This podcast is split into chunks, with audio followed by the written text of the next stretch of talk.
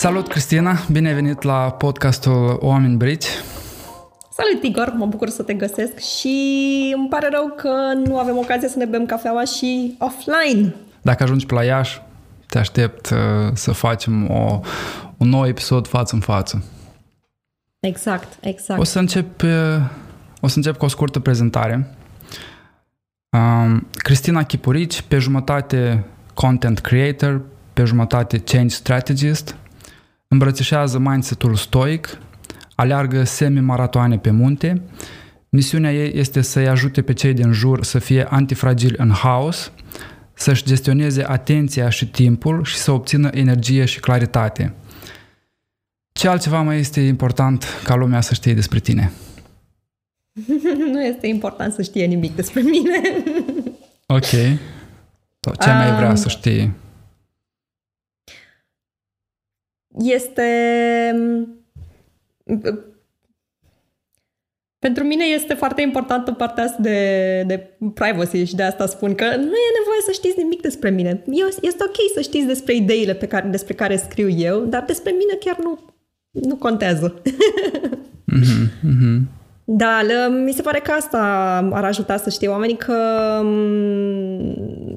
sunt o fire curioasă și îmi place să iau domenii sau subiecte destul de complexe și să le să citesc. Sunt foarte curioasă să citesc, să învăț tot ce se, ce se poate despre ele și pe urmă să le traduc pentru oameni care nu au citit niciodată nimic despre ele și care um, astfel este prima, prima lor interacțiune cu acel subiect. Um, mm-hmm. Mi se pare că la asta mă pricep, să, să fac oamenii curioși despre un subiect despre care nu știu nimic și să-i duc de la zero la unu, strict partea asta introductivă și mai departe, dacă sunt ei curioși să afle mai multe, se pot duce la alte surse. Mm-hmm. Um, da. Da, eu sunt unul din uh, oamenii despre care vorbești, pentru că de multe ori citind uh, un newsletter de-al tău, uh, o, o frază pe care ai pus-o acolo m-a pus pe, pe o traiectorie de, de învățare. Fie mm. am început o carte pe care, pe care ai recomandat-o, fie am început să, să reflectez la un anumit subiect sau să caut mai multe informații. Așa că Uh, confirm. Ceea ce faci, faci foarte bine. Mă bucur că spui asta. Da, e, este da, misiunea mea de a face oamenii să fie cât mai curioși și să învețe despre um, lucruri care sunt în afara zonei lor de, de, de confort, să-i spunem. Pur și simplu să-și deschidă mintea și spre alte lucruri. Pentru că asta este ce am făcut mm-hmm. eu. Um, Eu am pornit, eu nu citeam, ai menționat asta cu cărțile, de exemplu. Eu înainte nu citeam deloc cărți. Eu nu citeam nici măcar o carte pe an și acum sunt în, sunt în extrema cealaltă pentru că încerc să recuperez și mi-am dat seama cât, cât de mult am pierdut prin faptul că nu citeam cărți și, și de asta încerc să-i fac și pe alții să aibă această deschidere. E, a, a fost, din păcate, o repulsie cauzată de, de sistemul sistemul de educație de la noi. M-a făcut să, să nu mai citesc deloc. Că eu am început să, să citesc cărți foarte devreme. Eram, nu știu, înainte să încep școala generală. Am învățat să citesc pe cont propriu și chiar îmi plăcea foarte mult. Și, pe urmă, după ce am început școala, Uh, pentru simplul fapt că eram obligată să citesc niște, niște cărți și nu mi s-a explicat de ce, de ce sunt importante, de ce ăstea, uh, am mm-hmm. căpătat această repulsie față, și față de autoritate și față de uh, citit în general și foarte greu am reușit să trec peste ea și încerc să îi avertizez pe alții să nu, hei, nu faceți ca mine, că nu e foarte bine. Uite mm-hmm. cât de mult timp am pierdut, mm-hmm. uite cât de departe aș fi putut să ajung dacă citeam mai devreme. Da. Mm-hmm. Da. Uh, imaginez că înțeleg ce, ce spui, pentru că și eu sunt că am trecut printr-o, printr-o fază similară. Uh, chiar dacă am continuat să citesc, um, dar eu pot să știu exact momentul în care am trăit ultima experiență de, de creativitate din asta așa, foarte dezinhibată, de copil extrem de curios și care își dă voie să, să facă ce vrea. Și a fost un, un eseu uh, pentru un eseu la istorie din clasa a cincea. Ăla a fost, cred că, ultimul moment în care eu am a, a, am, am fost creativ așa, într-un sens foarte, foarte uh, natural, spontan. Și după asta, ușor, ușor, uh, restricții cu restricții cu restricții și m-am, am simțit că m-am, m-am îngustat și m-am, uh, m-am limitat la modul în care mă exprimam și ideile pe care le aveam.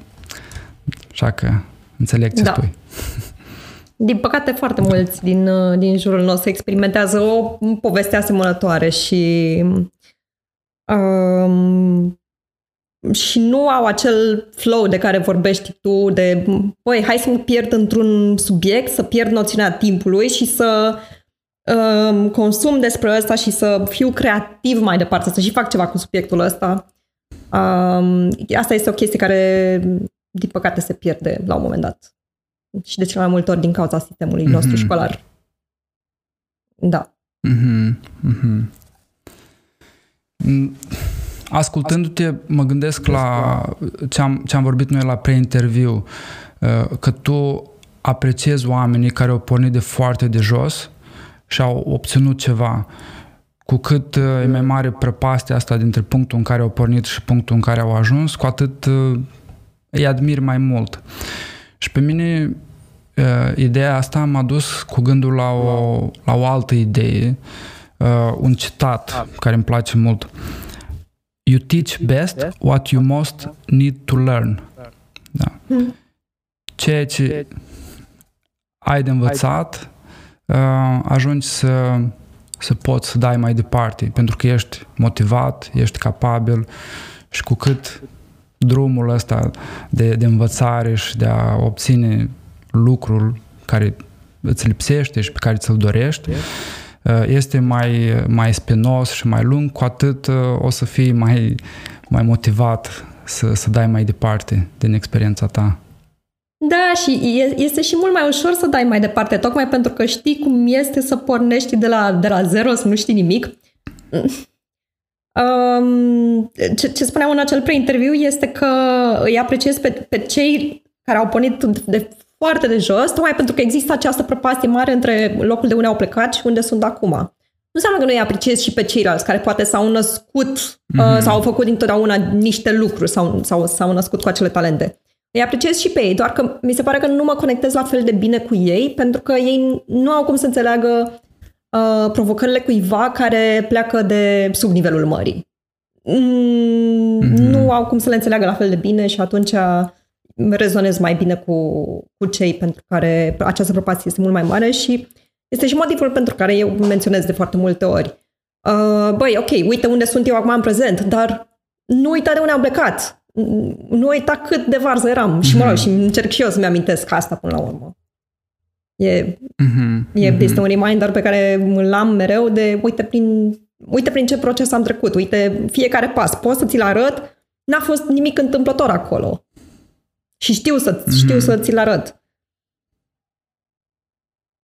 Da. Povestește um, despre, despre alergare, pentru că am, am vorbit data trecută că asta este pentru tine o poveste a ta concretă pe care o împărtășești și celorlalți mm-hmm. și care este foarte măsurabilă, da?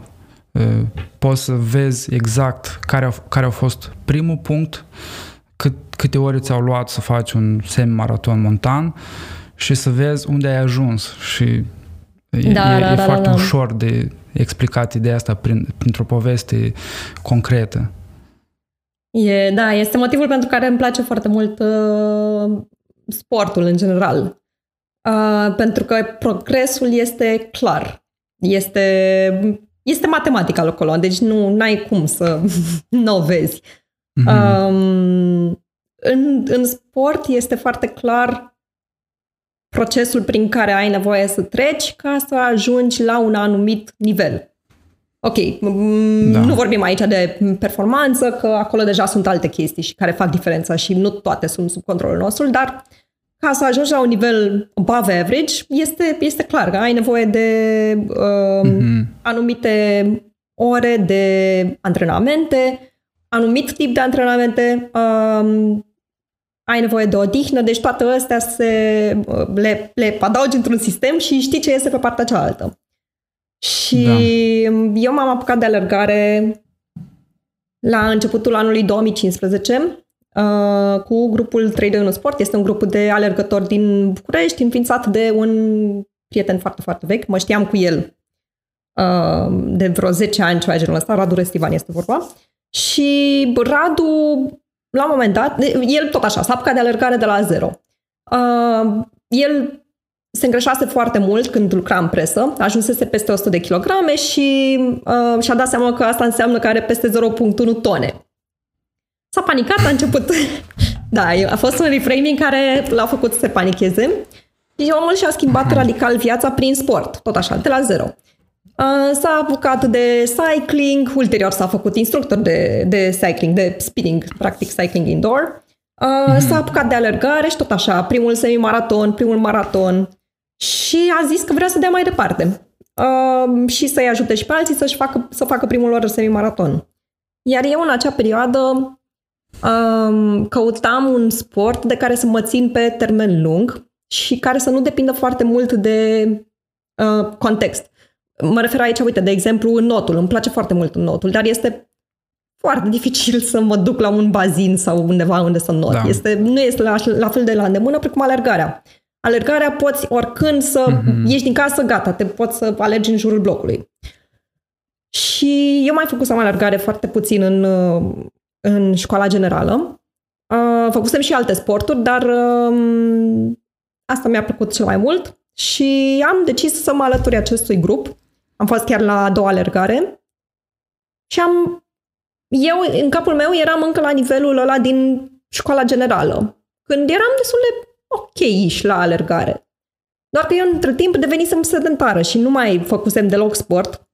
Nu că nu mai făcusem deloc sport. Fie petreceam ziua, fie conducând sute de kilometri prin țară cu muncă, fie sunt la calculator ore în șir.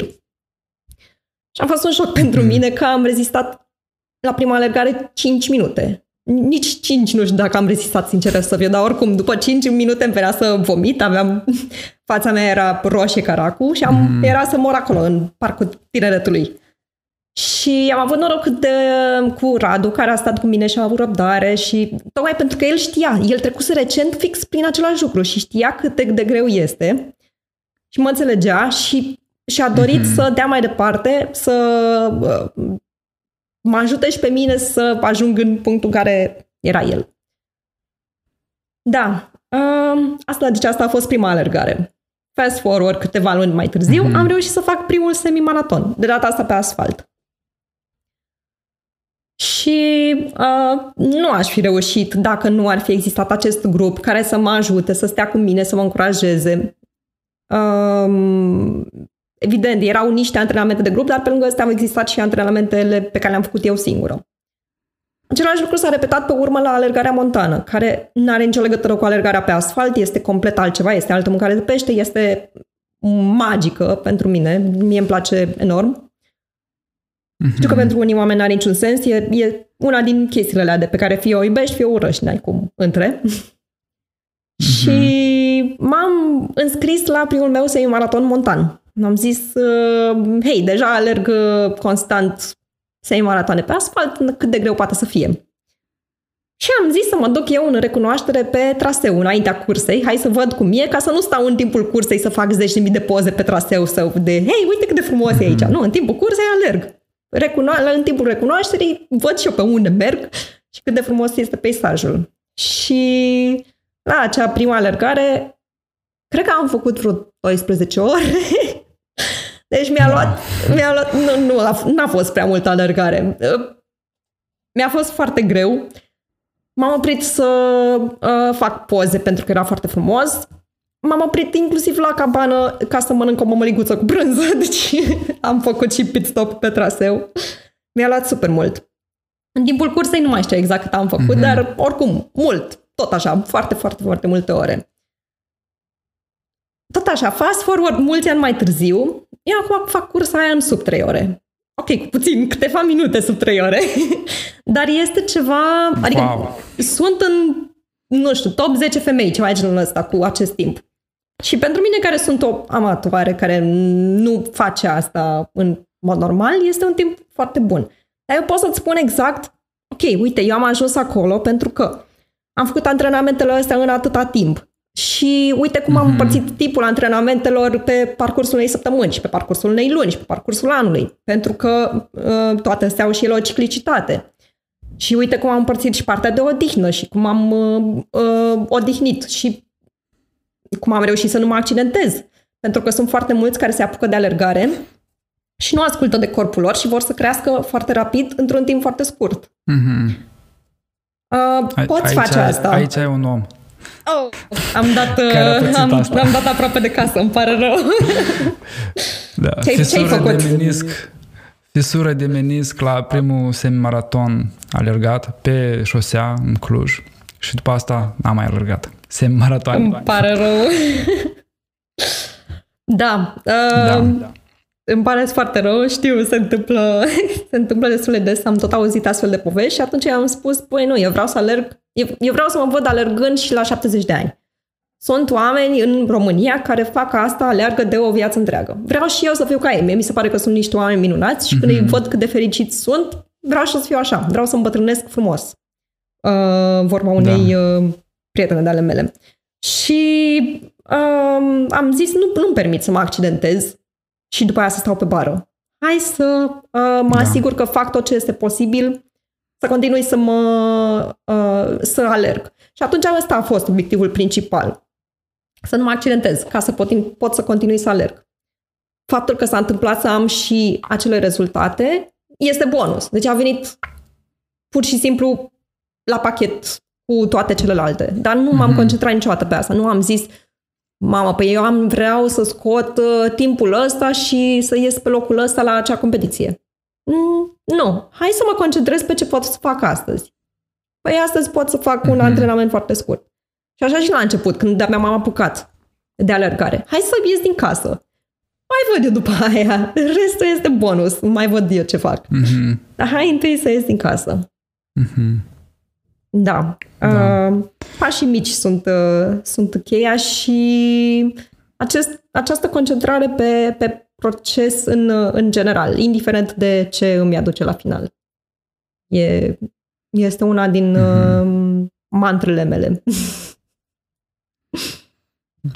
Da. O să, o să mai explorăm subiectul ăsta uh, al procesului, pentru că și eu împărtășesc viziunea asta. Ceea ce contează este procesul, învățarea, mai mult decât realizările în sine. Realizările sunt un efect al procesului. Dacă te um, atașezi prea mult de ideea de realizări, riști să, riști să te blochezi, riști să fii copleșit de presiuni. Sau dar dacă te, te uiți spre proces, sau dezamăgit. Da. Vorbeai despre a, a alerga semimaraton pe munte și mi-aduc și eu aminte în drumețiile mele cum treceau pe lângă mine unii în alergare și eram șocat. Efectiv, cred că antrenamentul de a alerga uh, semimaraton pe munte sau maraton sau ultramaraton este un antrenament pentru a deveni capră de munte. Cam, pentru că acolo nu mai este despre alergat, este despre mecanismul altul de a-ți ține echilibru, de a ști cum să pui piciorul, de a, de a ști să te repliezi în cazul în care se întâmplă ceva. Așa e, așa e. Și n-ai cum să nu fii atent la fiecare pas pe care îl faci. Deci ești, ești o sută la sută prezent. În, când alergi pe asfalt, poți mai, să mai ai gândul, nu știu, să te gândești la ce newsletter urmează să scrii. Să zicem, vorbim despre un prieten. Mm-hmm. Dar pe munte nu îți permiți să faci asta. Deci pe munte, dacă faci un pas greșit, dacă ți-ai, ți-a fugit gândul pentru o fracțiune de secundă, you are fucked. Pentru că este riscul foarte mare. Mm-hmm. Și atunci ești acolo, ești o sută la sută ancorat în ceea ce faci. Și Cred că de asta este magică alergarea montană. Pentru mine, cel da. puțin. Da. Este, este. Cel puțin dintr-o parte se vede ca magie. uh, mi-ar plăcea și mie să ajung în viața asta să, să alerg un semimaraton montan. Este un drum lung până acolo. Uh, dar ascultându-te când vorbești despre sport și cum este mai clar procesul, de unde pornești, unde vrei să ajungi și care sunt pașii, mă gândeam la, la scris, da? Multă lume vrea să învețe să scrie, să scrie articole, newslettere, cărți, nu știu, orice. Și eu inclusiv, da. Și pe partea asta de scris pare că nu e atât de nu e atât de clar procesul. E, e o chestie mult mai difuză așa. De fapt, el poate fi încadrat la fel ca un sport și poți să, să vezi care ar fi pașii mici cu care trebuie să începi, care sunt jaloanele, milestone-urile pe care trebuie să le atingi.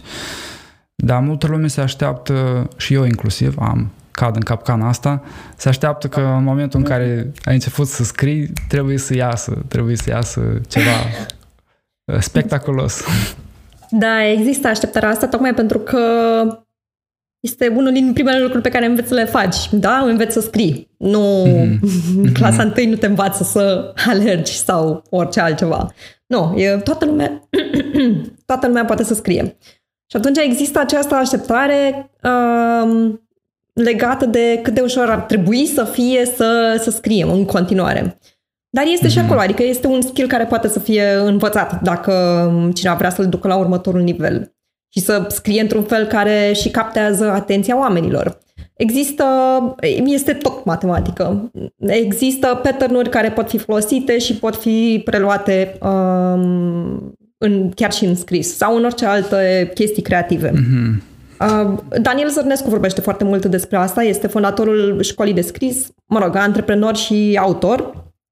Este un om atât de nebun încât a pornit o editură de carte românească în, acum în plină pandemie și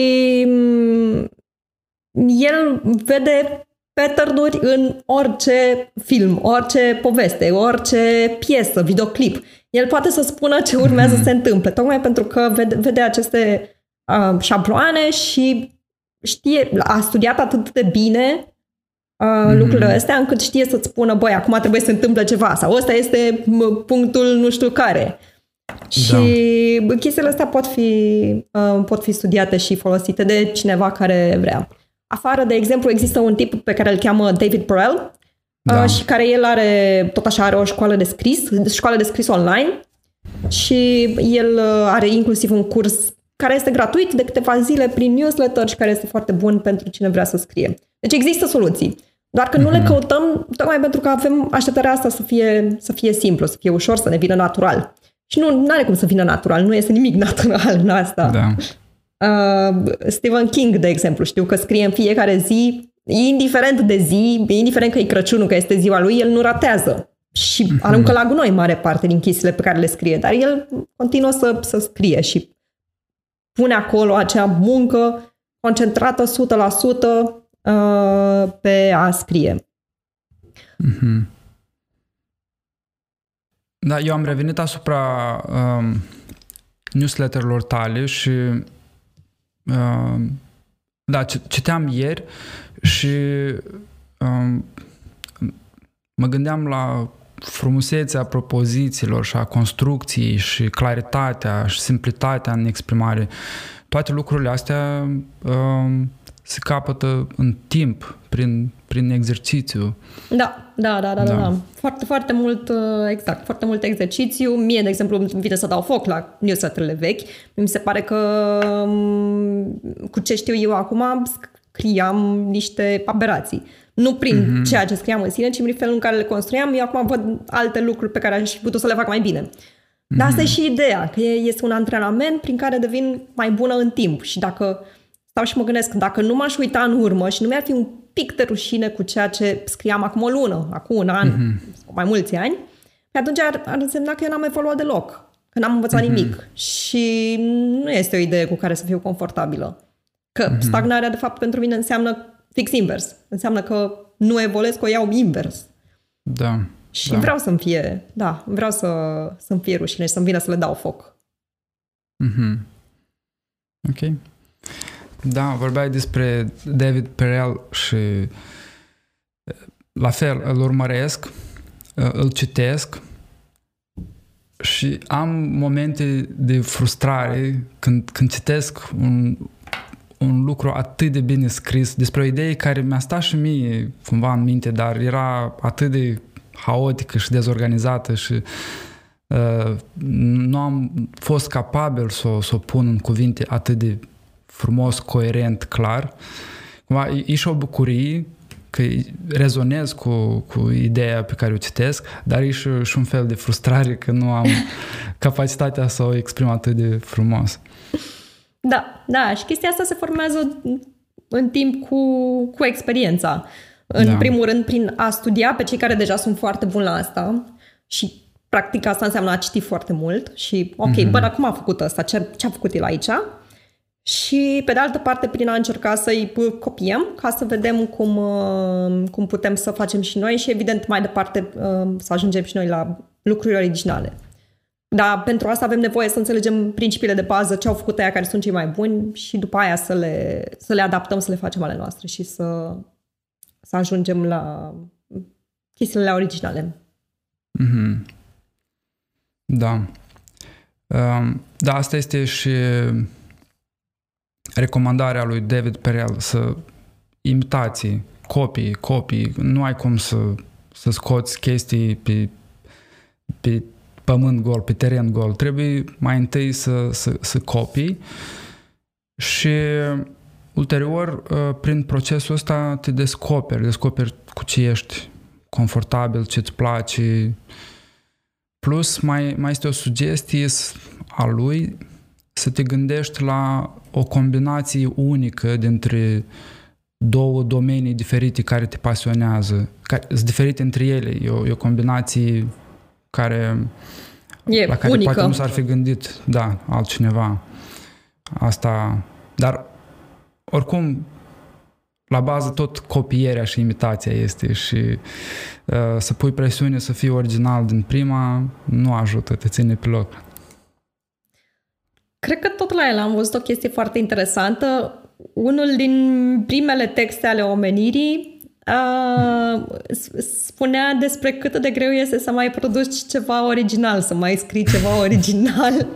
Și asta a fost o problemă dintotdeauna. Adică toată lumea crede că, bă, dar eu nu mai am cu ce să mai vin original, nu mai am cum să-i reinventez eu roata acum. Păi, într-adevăr, nu mai ai cu ce, pentru că deja s-au scris și s-au spus toate lucrurile, dar cu ce poți să vii tu unic este să le iei pe alea și să le adaptezi în limba celor cu care rezonezi tu. Mm-hmm. Uh, ok, deci toate poveștile s-au spus deja, dar noi putem acum să le luăm și să le facem adaptate la realitatea din contextul acum, actual, da? Pentru că dacă stăm să ne uităm la ce s-a scris deja în trecut, nu o să mai ajungem să facem nimic. Da. Și nici alea nu sunt neapărat descoperite de oamenii care trăiesc acum în prezent. Exact, da. Poate da, nu rezonează că... cu ele, da, mm-hmm. cu exemplele date, dar în spate mm-hmm. povestea este aceeași. Mm-hmm. Da, faptul că tu știi lucrurile astea, eu știu lucrurile astea, nu înseamnă că și cei din jurul nostru le știu. Noi cumva putem trăi cu iluzia asta. Dacă cunoaștem anumite lucruri, avem senzația că toată lumea cunoaște lucrurile astea. Da. Și care mai este sensul să mai vorbești despre ele?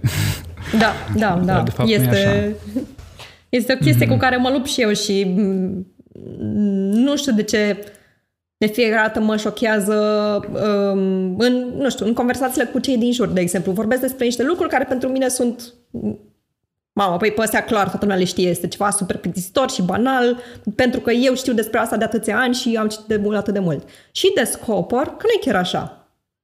Mm-hmm. Și prin această oglindă, din conversațiile cu cei din jur, cu oameni ca mine, păi mă inspir și iau lucrurile alea despre care eu credeam că sunt super banale și comune și le folosesc mm-hmm. mai departe. Le folosesc în uh, newsletter, le folosesc în articole pe blog, le folosesc în podcast-uri și așa mai departe. Le... Sunt niște idei pe care le tot testez uh, și le îmbunătățesc folosind mereu acest feedback din, din ce primesc de la alții. Mm-hmm. Uh, ca să văd cum, cum reacționează și așa pot să îmbunătățesc și eu. Mm-hmm. Da, fain. E, prin conversații poți testa ideile și dacă vezi că omul te ascultă, te urmărește, ai trezit interes, înseamnă că este ceva acolo valoros. Da, mm-hmm. da, da, da. Și așa pot să, pot să le exersez și eu, să le spun mai clar sau să caut alte analogii prin care să arăt o idee. Mm-hmm. Este cel mai ușor mod să le, să le testez. Eu, de exemplu, eu țin și programe, cursuri, care sunt foarte ample. Sunt, um, un program înseamnă o serie de workshop-uri adunate, cred că sunt peste patruzeci și cinci de ore. Wow. Cel pe care l-am ținut a fost uh, cu unelte împotriva burnout-ului și eu nu m-am dus și am făcut direct mamă, păi stai, vreau să țin un workshop de bă, atât de mare pe, despre burnout. Nu, mm-hmm. eu, sunt niște idei pe care le-am testat și rafinat în șase ani de când mi-a venit prima oară ideea asta. Am citit eu despre ele, le-am împărtășit cu cei din jur, le-am împărtășit în, în medii unde nu exista niciun risc. Un tweet pe social media, un, mm-hmm. o conversație cu cineva cu care lucrez. Și le-am tot rafinat până le-am dus eu la nivelul ăla. Dar nu mm-hmm. m-am aruncat direct de, de pe o zi pe alta, gata, țin un program atât de amplu. Am pornit tot, cu, sunt tot niște pași mici ăștia. Da, da. Da, o, o să, o să intrăm și în, în procesul ăsta, în, în proces și în iterații și în pași mici. Dar până atunci, ți-am mai spus și la pre-interviu că am citit sau am început să citesc cartea Boyd ca urmare a sugestiei tale și acolo am observat cum autorul uh, a surprins în copilăria lui Boyd, a personajului principal, un tip care a avut un impact foarte uh, mare în aviața, aviația militară a Statelor Unite ale Americii. Uh, și cum autorul a surprins în copilăria lui un mesaj al mamei sale, uh, mesajul fiind că uh, ceea ce contează sunt principiile și integritatea, nu banii și statutul, pentru că era mamă singură, la limita sărăciei și asta a fost modul prin care a gestionat ea situația. Și, și autorul surprinde și cum mesajul ăsta preluat, internalizat, la l-a influențat pe, pe mai departe. Și curiozitatea mea este dacă tu poți să pui degetul pe un mesaj uh, primit de la părinții tăi și care te-a influențat în viața adultă. Um, ce mi s-a părut interesant la, la John Boyd a fost că într-un final, da, ele au fost valorile după care și-a trăit viața. Mm-hmm. Dar uh, n-a fost neapărat fericit, nu i-a adus fericirea. Adică mm-hmm. el mm-hmm. a murit într-adevăr destul de sărac și necunoscut și uh, toată birocrația a fost împotriva lui, adică n-a fost deloc ușoară viața pentru el. Mm-hmm. Ok, acum a ajuns să fie renumit strateg militar și teoriile lui sunt folosite nu numai în, pe partea asta de uh, armată, dar în toată lumea business, în corporate. Sunt niște mm-hmm. idei care stau la baza business-urilor. Mm-hmm. Uh, revenind la întrebarea ta, am niște lucruri care îmi vin acum în minte și care mi-au tot fost repetate de, de ai mei. Uh, Asta cu integritatea este una dintre ele. Mm-hmm.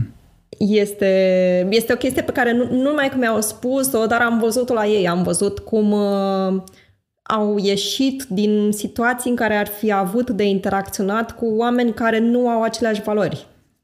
Mm-hmm. Și pe, pentru mine, cel puțin, asta a fost mai important. Mai, adică mai important decât ce mi-au spus ei a fost ceea ce am văzut la părinții mei. Um, Îmi repetau și mi-a rămas uh, mi-a rămas ideea asta cu punctualitatea. Eu sunt mm-hmm. cel mai punctual om posibil. Cât de important este să nu întârzi niciodată. Deci e, este o chestie cu care m-au crescut și din păcate acum mă încurcă uh, pentru că Eu sunt extrem de punctuală, dar nu am așteptarea că toată lumea să fie la fel și nu se întâmplă. Și mă disperă pentru că, adică este una din lucrurile la, la care um, lucrez foarte mult cu mine, mm-hmm. să fiu mai flexibilă cu cei din jur și să-mi clarific, să le, mă rog, să le comunic mai clar așteptările pe care le am eu de la ei și în același mm-hmm. timp să nu mă deranjez în momentul în care intervin lucruri și... Uh, mă rog, repet, este vorba aici de lucruri care nu sunt sub controlul meu. Și astea, da. În general, depind de, de cei din jur. Și, ok, mă concentrez pe ce pot eu controla și încerc să mă detașez de, uh, de lucrurile pe care le pot controla, precum uh, ce fac alții. Mm-hmm. Altă chestie pe care am luat-o de la e-mail a fost uh, să nu fiu superficială. A fost o chestie pe care mie mi s-a tot spus în copilărie că aș fi superficială. Nu doar, mm. nu de la e-mail, de fapt, nu de la e-mail, de la, de la profesori, de la profesori, de la mm-hmm. profesori de meditații. Asta se tot spunea despre mine. Vai, Chipurici este excelentă, este o fată foarte deșteaptă, doar că este extrem de superficială. Și ce se întâmpla era că eu mă, poveste, mă plictiseam foarte rapid. Mă plictiseam mm-hmm. de moarte și... Uh, nu mi-era rușine să recunosc asta. Mm-hmm. Și ei o interpretau ca fiind de superficialitate. Uh, da. mulți, uh, mulți profesori și ai mei au fost mereu împotriva... Adică mereu încercau să mă facă să nu fiu așa. Și în acest ziua de astăzi am o repulsie față de superficialitate și față de a face lucrurile pe, pe jumătate sau nu, a nu le face bine. Uh, De exemplu, mă, mă disperă atunci când aud că cineva X spune că face un lucru prost pentru că oricum este plătit prost. Nu mi se pare o scuză. Chiar de ai fi plătit, chiar de nu ai fi plătit, asta nu este o scuză să faci o treabă mediocră. Păi dacă este vorba doar despre bani, atunci nu știu, probabil că ne-am face cu toții programatori sau, mă rog, nu, n-ar mai funcționa după anumit punct, că deja ar fi prea mulți programatori și nu s-ar mai face bani, da. Unde mm-hmm. s-ar ajunge dacă, de exemplu, profesorii ar avea mentalitatea asta? Și unii o au. Da. Ok. Păi oricum sunt plătit prost, deci hai să fac o treabă proastă pentru copilul ăsta pe care eu acum ar, ar trebui să-i fiu un mentor și să-l învăț și să-i impun, să-i, mă rog, să-i arăt niște valori și niște modele.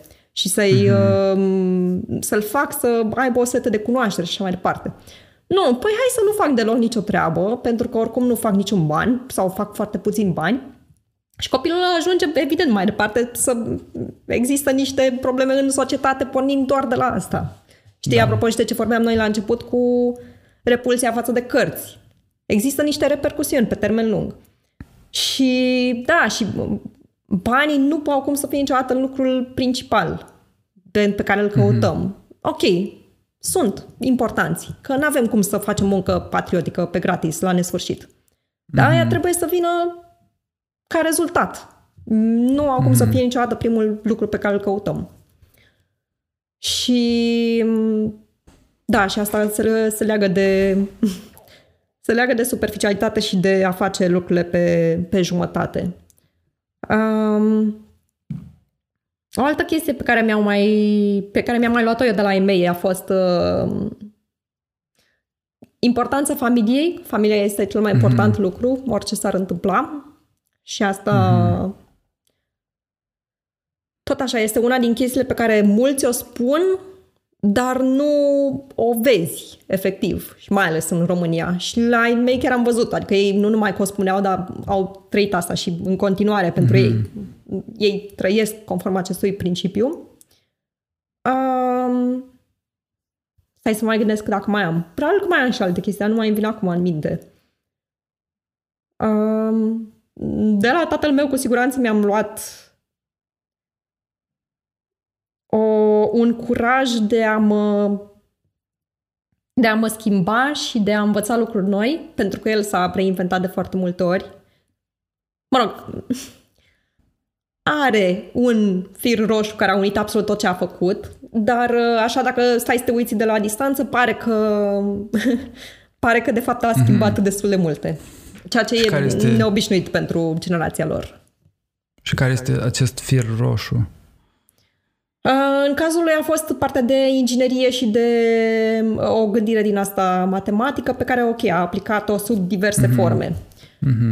în foarte multe industrii, de la reparat păcănele, la contabilitate, la uh, rețelistică mm-hmm. și uh, acum, de exemplu, el este, uh, are un business o, cu piese de imprimantă, deci este antreprenor, nu are nicio legătură cu ce făcea înainte și s-a tot mm-hmm. uh, reinventat. Și mie mi se pare fascinant că a avut curajul să facă asta de atâtea ori și...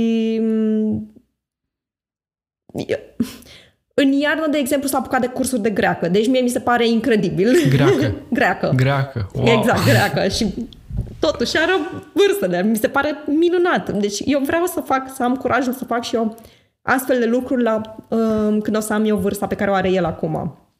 Mm-hmm. Da. Da. Ok. Deci, integritate, punctualitate, să nu fii superficială, importanța familiei, curajul pentru reinventare. Mm-hmm. Și ai mai ai început răspunsul cu o observație foarte interesantă, că mesajul ăsta internalizat de Boyd l-a ajutat să aibă succes profesional, să aibă impact, dar nu neapărat l-a făcut un om fericit. Da, pentru că impactul, impactul a venit după ce a murit. El nu știe. Mm-hmm. Da. El părea, simțea că se luptă cu morile de vânt. Scuze, te-am m-a dus, cu, m-a dus cu gândul la uh, faptul că noi uh, ne creăm un, un algoritm de credințe, reguli, paradigme în copilărie, fiind influențați de, de părinți. Uh, multe din ele ne ajută și uh, da, ne ajută și sunt foarte ok. Unele din ele ajung să ne încurce, mai ales că și timpurile se schimbă și um, poate sunt anumite credințe limitative care ne țin în loc în loc să ne, în loc să ne ajute.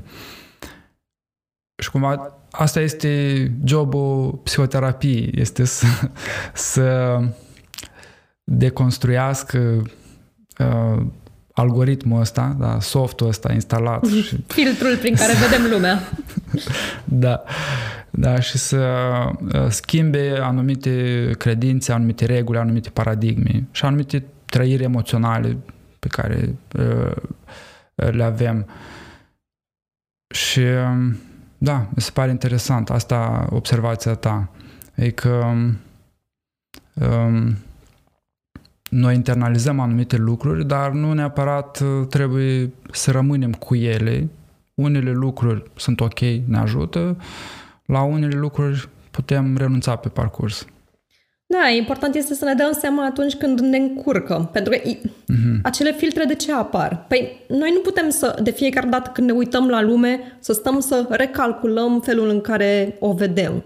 Noi avem acele filtre pe care, ok, pe unele le, le primim genetic, pe altele primim din mediul în care creștem, um, dar astea clar ne ajută. Ne ajută pentru că procesăm mult mai ușor lumea. În momentul în care încep să ne încurce și încep, începem să avem niște repercusiuni în viața noastră, atunci este uh, important să ne dăm seama, ok, ceva este în neregulă, hai să investighez, hai să încerc să lucrez la asta. Pentru că, ok, poate că sunt și niște idei care nu sunt foarte... Poate realizăm că erau greșite, dar nu facem nimic cu asta, nu, adică nu, da. nu influențează cu niciun fel viața pe care o trăim.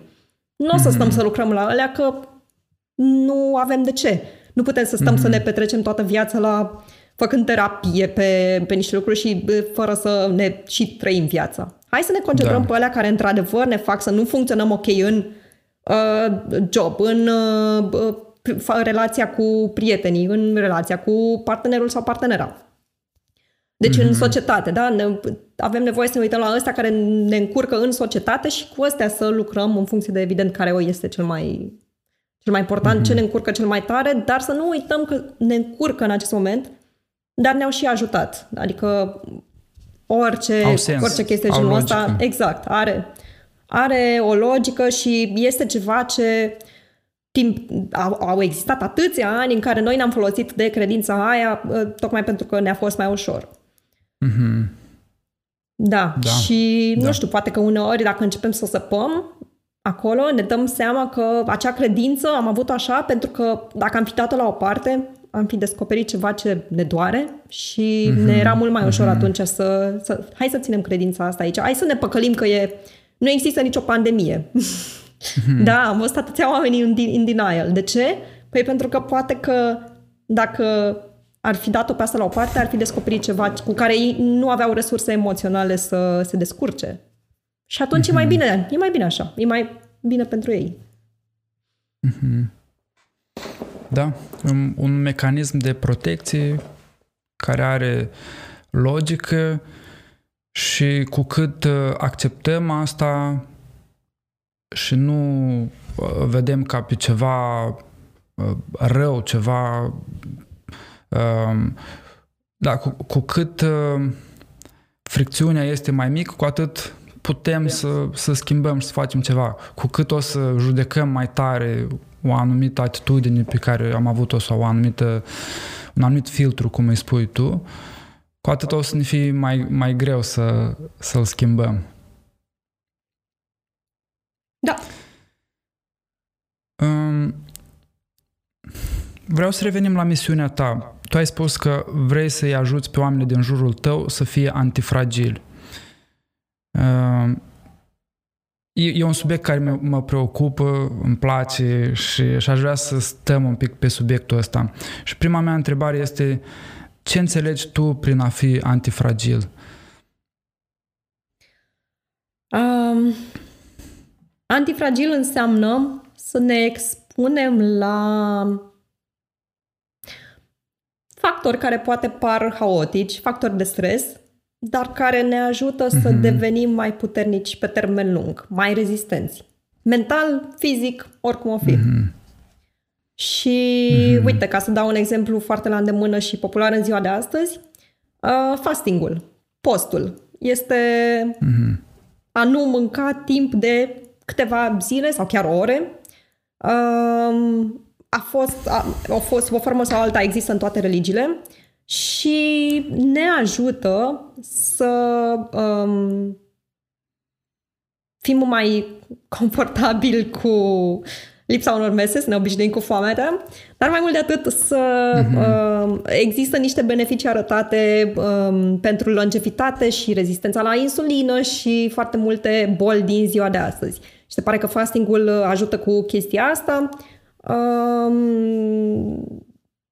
În trecut, dacă să ne luăm după cum am evoluat noi ca specie, noi nu aveam acces la mâncare douăzeci și patru din douăzeci și patru cum avem acum și uh, mm-hmm. cel mai probabil de aici apar acum anumite probleme. Pentru că, pe de-o parte, nu vrem, ne este foarte greu să rezistăm uh, mâncării pe care avem mereu la îndemână și în special junk food și în același timp uh, noi nu suntem construiți să mâncăm trei mese pe zi cu nu știu câte gustări, cu nu știu câte calorii.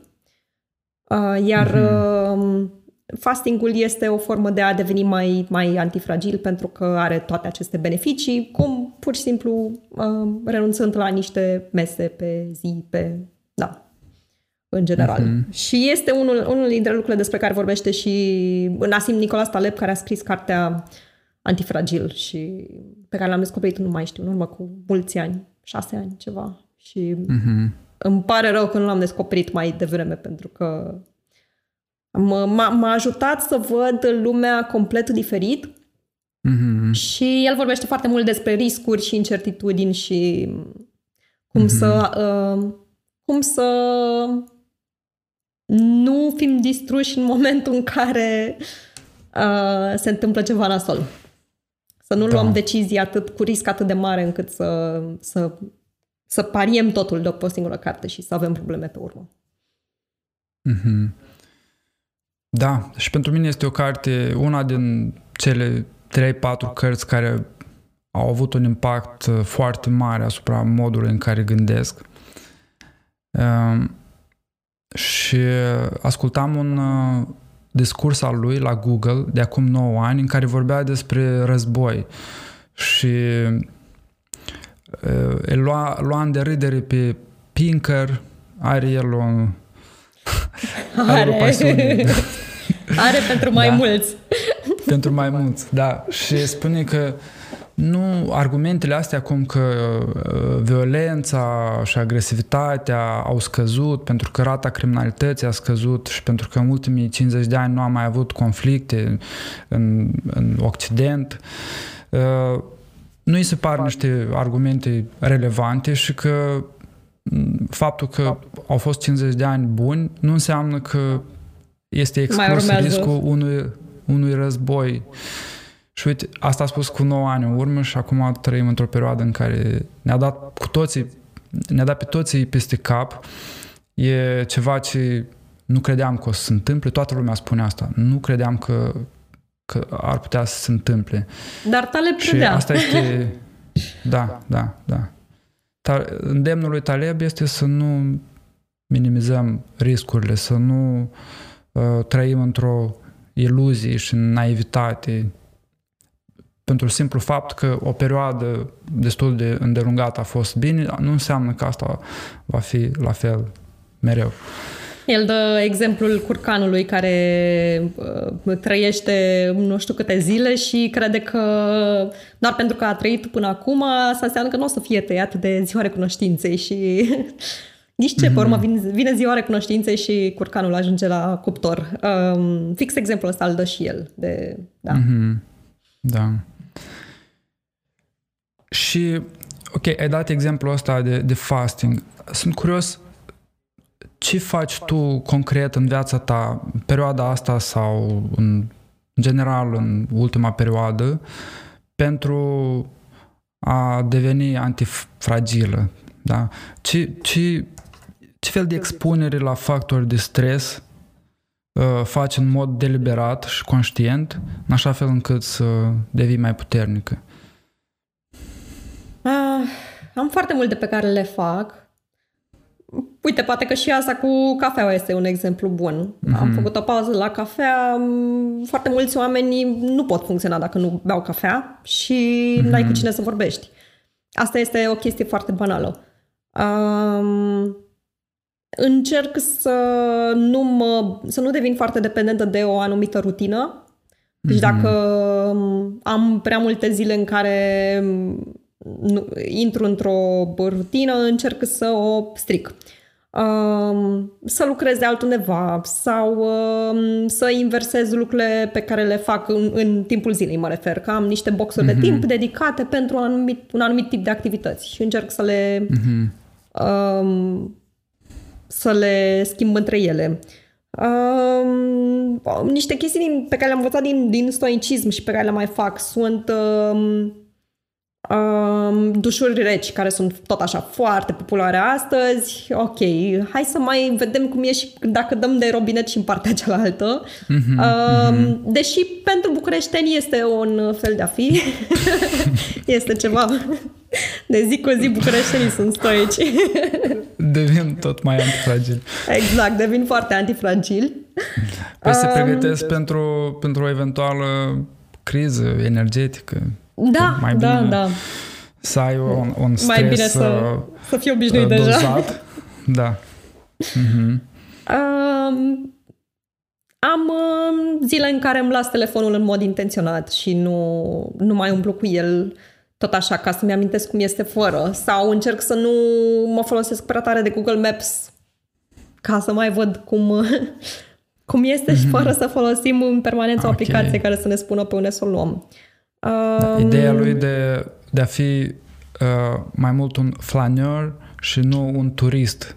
Da. Uh, un flan, flaneur care uh, explorează în mod spontan un oraș, nu un turist care merge cu harta în mână și cu zece da, da, da, da. destinații pe care trebuie să le bifeze. Da. Uh-huh. Um, uite că ai menționat de scris mai devreme, mi-am mai amintit că uneori um, lucrez cu muzică rock dată la maxim. Ok, în mod ideal aș lucra în liniște, doar că, din nou, trăiesc în București și există bormașini indiferent de oră, de zi, de sărbătoare, nimănui nu-i pasă, este un zgomot în prevalență și atunci, tocmai ca să devin mai, să, să pot să scriu în orice condiții, păi mă duc să scriu într-o cafenea, um, scriu um, cu muzica dată la maxim și altele de genul ăsta ca să pot să scriu pe urmă în orice condiții am nevoie. Mm-hmm, mm-hmm. Și... Da, și sunt sigură că mai am foarte multe din astea. Mm-hmm. Dacă vrei, mai povestim. Da, da, da, da vreau să... Uh, curiozitatea mea era uh, să, să înțeleg unde vezi tu suprapunerea dintre antifragilitate și stoicism și dacă sunt și puncte diferite. Pentru că... Uh, Eu am făcut o asociere cu mentalitatea flexibilă, cu growth mindset. Uh-huh. Ți-am povestit și la pre-interviu. Este o carte pe care eu o apreciez foarte mult. M-a ajutat să, să-mi schimb atitudinea față de mai multe lucruri. Scrisă de Carol Dweck. Da? Și aso- ceea ce am găsit eu similar pentru mine între antifragilitate și mentalitate flexibilă a fost atitudinea față de greșeli și față de eșec. Pentru că și Taleb spune asta, greșelile sunt o sursă de învățare și o cultură în care nu mai există o stigmă atât de mare în privința eșecului, ajută pe toată lumea, ajută sistemul. Da? El dă exemplu restaurantelor. Restaurantele ca industrie funcționează foarte bine tocmai pentru că mare parte din ele dau faliment. Adică și cei care au succes trebuie să fie recunoscători pentru cei care dau faliment. Da? Și...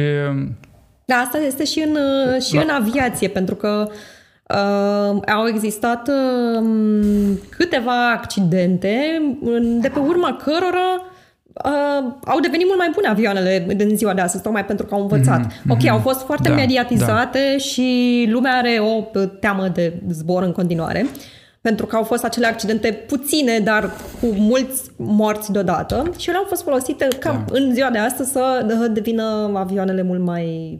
să, să, să scadă riscul, da. practic. Este, este mult mai mare riscul să mergi pe stradă și să uh, ți se întâmplă ceva decât să zbori cu avionul. Doar că da. noi nu vedem așa. Ne, ne este greu să vedem riscurile astea. Da. Da, și... Uh, Mai mult de atât, în, din punct de vedere al neuroștiinței, din, din, prin prisma neuroștiinței, greșelile, erori, erorile sunt poarta către plasticitatea creierului, către învățare. Pentru că în momentul în care totul e predictibil, totul este conform uh, poveștii pe care o avem noi în, în mintea noastră, nu există învățare. E, e acea greșeală, eroare sau...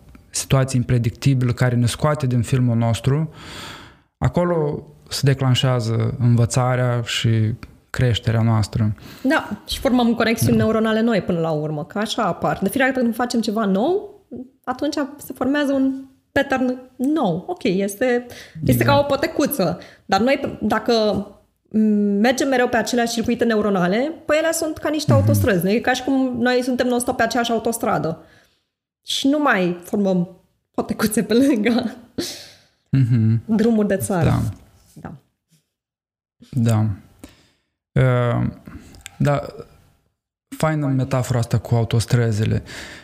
Eu, uh, având uh, activitate de, de coaching, da, deja de un an de zile, uh, mi-am dat seama că miza într-o sesiune de coaching, cea mai importantă miză într-o sesiune de coaching este ca clientul să vadă o nouă posibilitate față de ceea ce știe deja, față de... să ajungă într-o zonă unde n-a mai fost. Fie din punct de vedere cognitiv, mental, da, să vadă o posibilitate nouă, fie din punct de vedere emoțional, emoțional să, să, să trăiască o anumită stare emoțională într-un anumit context pe care nici nu bănuia că ar putea să o trăiască.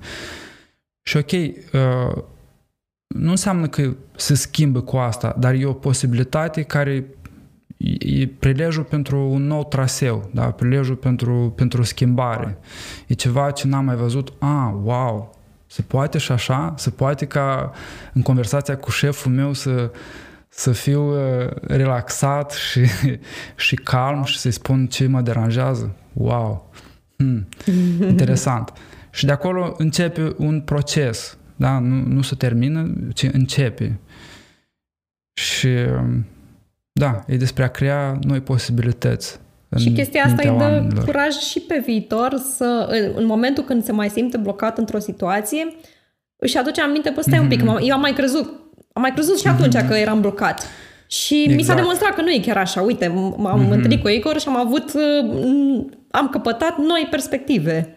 Păi da. Poate că și acum există alte perspective pe care eu nu le văd și nu sunt conștientă de ele. Și, și hai să văd cum pot să fac să ajung la ele.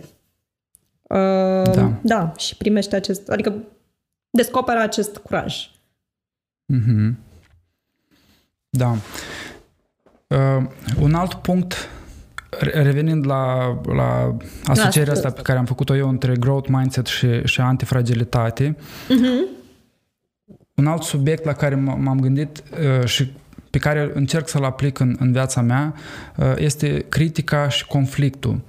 Da? Uh, Pentru că vedem ce se întâmplă acum la vârful Rusiei, unde există reticența oamenilor din jurul lui Putin să vină cu, cu o critică, cu alte opinii și, și tot timpul când lipsește mecanismul ăsta de verificare, da, prin critică, prin feedback, se ajunge la faptul că omul începe să trăiască, să trăiască într-o lume imaginară, care nu mai corespunde cu realitatea. Și mecanismul ăsta de, de critică, de feedback este esențial, e un mecanism de verificare continuă. Iar legat de conflict, eu ce încerc să fac, și asta am început să fac chiar după ce am citit cartea Antifragil, în relațiile mele, de orice tip, să propun, da, partenerului meu de business, soției mele, să vedem conflictul ca pe o sursă de învățare.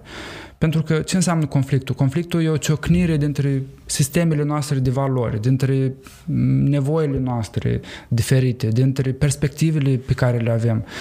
Și dacă o iei așa, e o, e o sursă foarte bună să afli ceva nou despre omul cu care ești într-o relație și omul ăsta să afle ceva despre tine. Și conflictul nu e despre că s-a dărâmat tot ce am construit până acum. Nu, e ceva ce o situație nouă care ne arată, ne aduce o informație nouă despre ce e important pentru cel de alături. Și o să fiu mai atent data viitoare. Am înțeles, ok, te deranjează faptul că ți-am comunicat uh, ceva important prin mesaj. Ai fi vrut să ne întâlnim față în față. Pentru mine e ok prin mesaj, dar înțeleg pentru tine e important să ne vedem față în față. Uh, îmi pare rău că te-ai simțit, cum te-ai simțit și o să țin cont de treaba asta pe viitor. Un exemplu pe care l-am trăit. Da, și asta este o chestie da, care există asta... și în stoicism, că ai menționat-o mai devreme. Mm-hmm. Uh, acest exercițiu de a lua ceva aparent negativ și de a căuta în mod intenționat niște lucruri care te învață sau niște perspective noi pe care ți le aduce acel lucru. Și mm-hmm. spun că este un exercițiu pentru că nu vine natural. Natural, noi avem niște pattern-uri preferate spre care ne ducem. Um, uite, un, un lucru pe care mai încerc eu să-l fac, uh, în general da. Cu deciziile care sunt importante, încerc să... Ok, eu pot, în mintea mea, pot să duc lucrul ăla doar până la un anumit punct, să-mi imaginez care cele mai nasoale repercusiuni ale sale. Mm-hmm. După punctul ăla, eu am mm-hmm. nevoie, să, eu, eu, înainte să iau decizie, am nevoie să uh, caut în mod intenționat acele riscuri și lucruri nasoale care se pot întâmpla, tocmai mm-hmm. ca să pot să le previn. Da? Deci cele mai rele lucruri de care mi-e teamă. Și... ce mai fac eu este că am un fel de consiliu de mm. oamenii care am încredere și care știu că gândesc independent, deci nu se duc după cum bate mm. vântul. Știu că mă cunosc mm. ei foarte bine, știu că nu le este teamă să-mi spună niște lucruri, că tocmai pentru mm. că eu nu le iau personal, nu niciodată și nici mm. ei, adică este reciproc. Și uh, pe oamenii ăștia îi aleg în funcție de, de expertiză, adică unii sunt buni pe anumite subiecte și alții sunt buni pe alte subiecte. Doar fiindcă cineva este bun pe un anumit subiect, nu înseamnă că o să fie automat bun și pe altul. Și încerc să mă uit la toate lucrurile astea și să mă duc către ei și să, uh, să, să-i pun să fie avocatul diavolului și să-mi spună uh, uh-huh. cel mai nasol scenariu în cazul în care iau decizia X sau Y. Chiar dacă ei poate nu cred uh-huh. în asta, doar ca să mă pregătesc eu. Și mă ajută, da. mă ajută asta foarte mult, dar, repet, doar cu...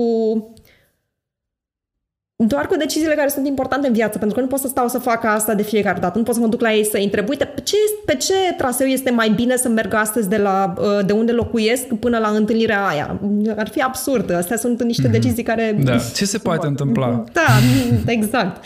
Nu, dar pe deciziile care contează vreau să am... Da, da, da. da. E, e vorba despre a-ți identifica propriile blind spots, punctele oarbe. Și da. interesant că efectiv noi avem puncte oarbe atunci când privim. Dincolo de ce procesează creierul nostru și povestea pe care o face, dacă este un experiment cu un punct, da, și îți pui foaia în față la nu știu câți centimetri, mm, mm-hmm, mm-hmm. nu-l vezi. Închizi un ochi și după asta celălalt ochi și, și vezi că punctul ăla dispare. Adică noi credem că vedem, că vedem uh, tot ce vedem, dar sunt anumite uh, spații uh, unde nu vedem și unde creierul pune de la sine, completează ca să facă o imagine completă. E foarte interesant și mai ales din punct de vedere uh, mental, atunci când încercăm să luăm o decizie sau să rezolvăm anumite probleme, acolo avem niște puncte oarbe serioase și mecanismul ăsta de verificare, cum l-ai tu cu consiliul tău, da, este clar. Foarte fain. Ajută mm-hmm. foarte mult. Și un, un coach face, face chestia asta foarte bine, tocmai da. pentru că îți pune, evident dacă este cineva priceput, îți poate pune o oglindă în față și să te ajute să-ți identifici aceste credințe care te limitează, aceste puncte oarbe și...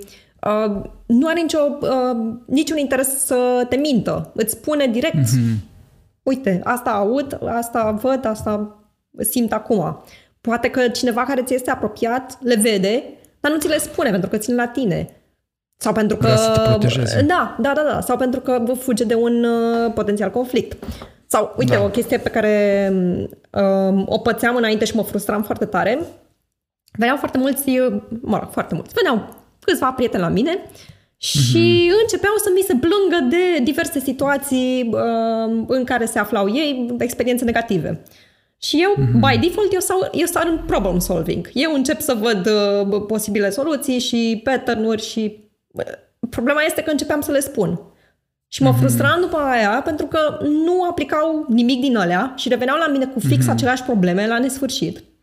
Și ce am început eu să fac a fost că am, ok, am început să diferențiez între când omul chiar vrea să schimbe ceva sau este despre conectarea cu mine. Este despre, bă, vreau doar să mă asculți, vreau să mă simt înțeles, mm-hmm. nu vreau să rezolv asta. De fapt, poate nici da. măcar nu e atât de importantă, deși pare acum în funcție de cum o povestesc. Și eu îi da. întreb direct, auzi, dar chiar vrei să facem un brainstorming sau ceva sau... Mă rog, și pe mine m-a ajutat și foarte mult uh, formarea de Change Strategist pe care am făcut-o cu Andrei Roșca în urmă cu un an am terminat-o chiar. Uh-huh. Și este, este o formă de coaching uh, care m-a ajutat să uh, iau partea de problem solving și să o folosesc într-un mod mai puțin frustrant pentru mine și m-a învățat să-i ascult mai bine pe, pe cei din jur și să fac diferența între, între astfel de, de cazuri. Um, Altfel, eu înainte mă frustram foarte tare. Pur și simplu eram, mm-hmm. ok, deci nu vrei să schimbi, nu vrei să schimbi nimic și mă închideam în mine și da. nu mai spuneam nimic. Eram, ok, păi nu da. mai vreau să aud de... Mă simțeam, mă simțeam subtă de energie, așa de... Ca, ca și cum erau niște vampiri energetici Eu fiind mm-hmm. un om foarte calm în mod normal, uh, în general vin la mine persoanele cu un nevrotism ridicat. Uh, mm-hmm. Pentru cine este familiarizat cu uh, trăsăturile de, de personalitate și cu toate astea, eu am nevrotismul fix invers. Eu l-am extrem de scăzut. Și mm-hmm. ce se întâmplă este că reușesc să echilibrez pe cei care sunt... Uh, care au foarte multe emoții negative, ei vin la mine în general pentru că reușesc să le dau această calme de, stare de calm și de o să fie bine, chiar și fără să le spun mm-hmm. chestia asta. Mm-hmm. Mm-hmm. Și până nu am reușit eu să găsesc niște uh, moduri în care să folosesc asta într-un mod ok pentru mine, mm-hmm. eram în starea aia de frustrare de care, de care vorbeam mai devreme și de, de vinovăție că, că, că n-am reușit să le transmit mesajul ăla într-un mod ok, dar de fapt ei nu-l voiau. Era din start, exact. Era o problemă că bă, stai un pic, eu n-am venit la tine să îmi dai soluția. Eu nu vreau să mă schimb. Mm-hmm. Da, și asta este da. cea mai importantă componentă, să vrea să schimbe ceva. Exact. Da, și, și mulți oameni nu conștientizează nevoia uh, din spatele a ceea ce spun și ceea ce fac. Da, eu vin la tine... și spun că am o problemă și nu știu ce, dar eu nu-mi dau seama că de fapt e nevoia mea emoțională de conexiune, de a nu fi singur, de a fi cu cineva, de a fi ascultat. Da? E, și e, asta e fain la formarea în coaching și formarea pe care ai făcut-o tu, să poți să vezi dincolo de aparență, dincolo de ce e explicit și să, să vezi implicitul, să vezi nevoia din spatele comportamentului omului. Da, intenția și pozitivă. Și să-l ajuți să-și o conștientizeze. Uh-huh, uh-huh, exact. Uh-huh. Să vedem intenția pozitivă din spatele comportamentelor negative. Um, eu, eu am lucrat foarte mult pe, cu oamenii pe dependența de tehnologie. Și aici uh-huh. este o chestie pe care o observ de foarte multe ori. Oamenii ok, au niște emoții negative în urma interacțiunii cu o anumită rețea de socializare. Cu Facebook, cu whatever, mm-hmm. cu Instagram. Mm-hmm. Și ce se întâmplă este că ei ajung să uh, de la o dependență și de la folosesc asta foarte mult și primesc aceste emoții negative, niște vârfuri de emoții negative, ei se duc în extrema da. cealaltă. Renunță complet la a mai folosi rețeaua aia și închid contul și se trezesc mm-hmm. peste câteva luni că au fix același comportament, doar că pe altă rețea. Păi, normal că s-a întâmplat asta, pentru că ei nu s-au uitat cu atenție la ce își luau bun din rețeaua aia, mm-hmm. nu au găsit o sursă mai ok prin care să înlocuiască și atunci, evident că nevoia a rămas neacoperită și câteva luni mai târziu da. s-au trezit că și-o iau din altă parte da. și da. ajung la mine să lucrăm împreună de multe ori, în punctul e. ăla. Își închid contul de Facebook și ajung să stea pe LinkedIn. Exact. Exact. Asta este o poveste comună. Exact. Da, sau Instagram-ul mm-hmm. cu Twitter. Sau nine gag mm-hmm. sau nu știu. Da. Și nu da. este nimic în neregulă cu niciuna din astea cât timp conștientizăm mm-hmm. ce ne luăm. Cât timp da. suntem sinceri cu noi și uh, ne dăm seama, băi, uite, eu de aici am iau asta, dar aș putea să mă iau și prin alte feluri. Mm-hmm. Ok, mm-hmm. mă face să mă simt important, dar uh, și uh, activitatea aia mă face să mă simt important și nu depind doar de una sau alta. Și una este mai pozitivă da. decât cealaltă. Dar e, e, e, exact. e bine să le exact. conștientizăm, în primul rând. Mm-hmm. Ce am mai observat eu este că uh, multă lume pune o presiune enormă pe activitatea profesională și așteaptă să-și împlinească nevoi fundamentale doar din, din carieră. Da.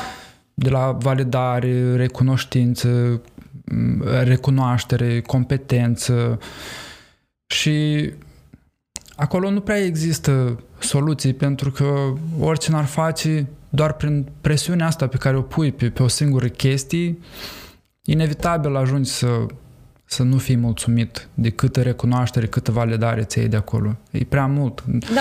Și atunci important e să diversifici și să ai un echilibru. Da, în general nu este sănătos să depindem de un singur lucru pentru, pentru toată identitatea noastră, pentru că ce facem noi este că ne atașăm identitatea de o, o altă chestie. Ok, este munca, în, mm-hmm. în alte cazuri poate este o relație, poate, da. um, nu știu, este vlogul pentru un influencer și mm-hmm. noi nu mai avem nimic separat de care să ne, să ne construiască această identitate. Și în, poate că la un moment dat pierdem lucrul respectiv și, a, și noi cine suntem fără? Cine, noi cine suntem da. mai departe de acel vlog? Cine suntem mai departe da. de acea relație? Și nici extrema nu este prea sănătoasă, cea în care uh, avem prea puține chestii în comun cu uh, persoana iubită, de exemplu. Mm-hmm. E, dacă, dacă ne imaginăm două cercuri, este, este bine un cerc, evident, reprezentat de noi și un cerc reprezentat de cealaltă persoană sau de mm. uh, job sau de ce vrem noi, este bine întotdeauna mm-hmm. să existe un echilibru, da, o bucată comună și fiecare în, în, cu bucata sa în rest. Asta este mm-hmm. situația ideală. Da. Da. Întorcându-mă la stoicism, mi-ai spus așa, am auzit la tine așa, unu, o tehnică este să vezi ce e pozitiv în situația asta, și doi, este să cauți intenționat riscuri și ce poate fi rău. Asta o poți face pe cont propriu, dar ajută să o faci și cu altcineva pentru că ai blind spots. Ce altceva, mai, ce altceva îți mai vine în minte și uh, se potrivește atât conceptului de antifragilitate cât și stoicismului? Mm. Cred că astea două sunt principale pe, bă, ca overlap. Acum sunt foarte mm-hmm. multe chestii pe care mi le-am luat din stoicism, dar nu îmi dau seama dacă se leagă cu antifragilitatea. De exemplu, ideea principală a stoicilor este de a te concentra pe ceea ce este aflat sub controlul tău, pentru că nu te ajută cu nimic dacă te îngrijorezi de, mm-hmm. de alte lucruri. Și asta este o chestie la care, la care mă întorc mereu.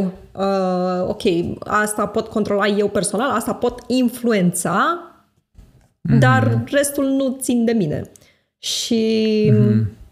bine, de fapt, cred că se leagă și cu antifragil, se leagă cu chestiile de care vorbeam mai departe, mai, mai devreme, pentru că pot să, pot să mă gândesc la, la lucrurile pe care nu le pot controla. Ok, uh, nu pot controla dacă o să fie un cutremur sau o să fie războiul, dar uite ce pot eu face ca să previn, să uh, aduc la minim riscurile și felul în care mă va afecta pe mine în cazul în care se va întâmpla. Și hai să mă concentrez mm-hmm. pe asta. Mm-hmm. Da, ok. Deci, de fapt, se leagă așa. Da, da, da. da eu uh, am început să, să citesc stoicii, dar recunosc. Wow. Apropo. Asta e.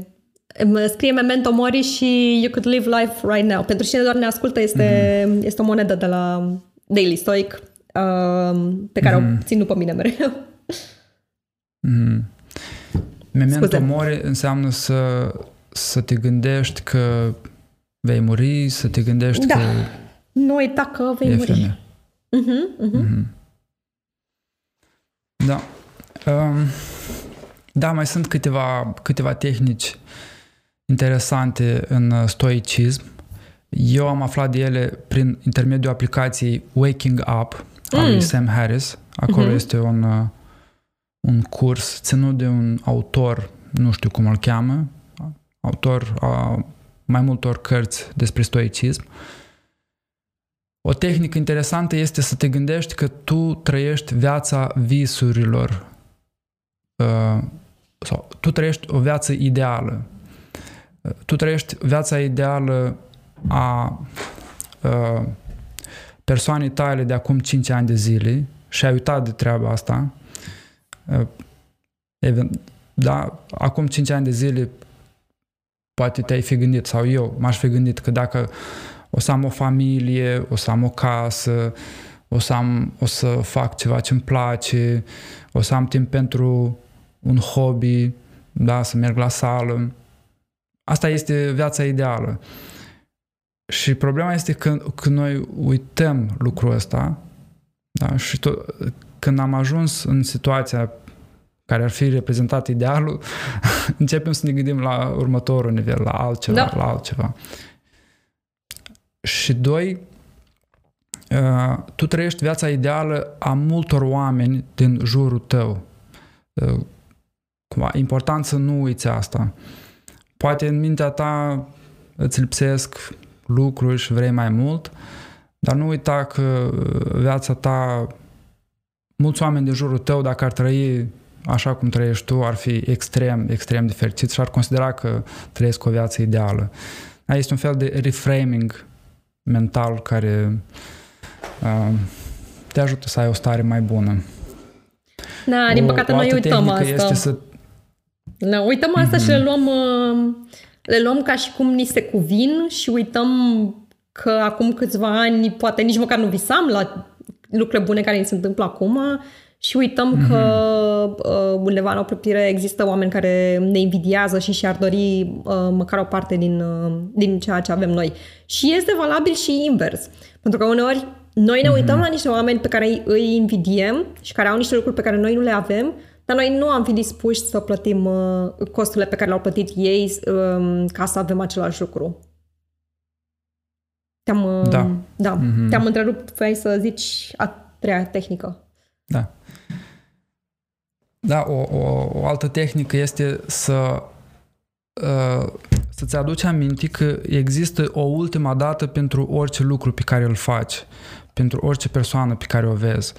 Și autorul dă exemplu telefonului cu, cu rotițe.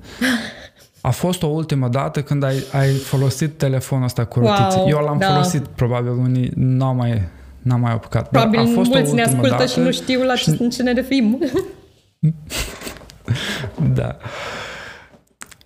A fost o ultimă dată și nici nu ne-am dat seama în momentul ăla că e ultima dată când folosim acel uh, tip de telefon.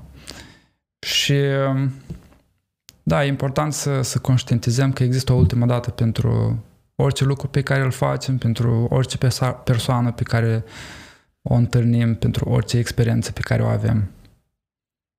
Da, și că tot ai menționat meditația, meditația asta ne ajută să, să fim mult mai prezenți, ancorați în ceea ce se întâmplă aici, acum și... Mm-hmm. Um, să apreciem lucrurile astea de care, de care vorbești tu uh, acum. Spuneai că um, lucrurile astea toate sunt din aplicația lui Sam Harris de Waking Up și pe asta o folosesc da, și eu. Da. Și... da, și este unul dintre obiceiurile care m-a ajutat foarte mult în ultimii ani. Cel mai mult, aș zice, că a făcut diferența. Este un obicei pe care nu am reușit să-l, să-l păstrez. E, am avut perioade și de două luni. Am citit și eu cartea ten percent Happier de Dan, Har- Dan Harris, care nu are nicio treabă cu Sam Harris. E, și mi-a plăcut și mie cartea. A fost și pentru mine un imbold uh, uh, să încep să, să meditez. Însă, na, viața a venit cu tot felul de întâmplări și nu am reușit să... să, să mă țin de acest obicei, dar clar este extrem de valoros. Da, și ce am observat eu este că valoarea stă în exercițiul făcut zi de zi, adică pe mine, pe mine cel puțin da. nu mă ajută dacă fac, nu știu, o oră de meditație pe săptămână, dar mă ajută mult mai mult să fac trei minute într-o zi, dar să fie zi de zi, să fie ceva constant. Asta, asta a fost pentru mine... Um, E, e cea mai importantă observație legată de meditație. De, hai, mai bine să fac ceva foarte, mm-hmm. foarte, foarte mic, dar să fac zilnic. O, o rezistență a mea vis-a-vis de stoicism vine din uh, ideea asta centrală, cum că gândurile controlează emoțiile. Uh, și parțial sunt de acord.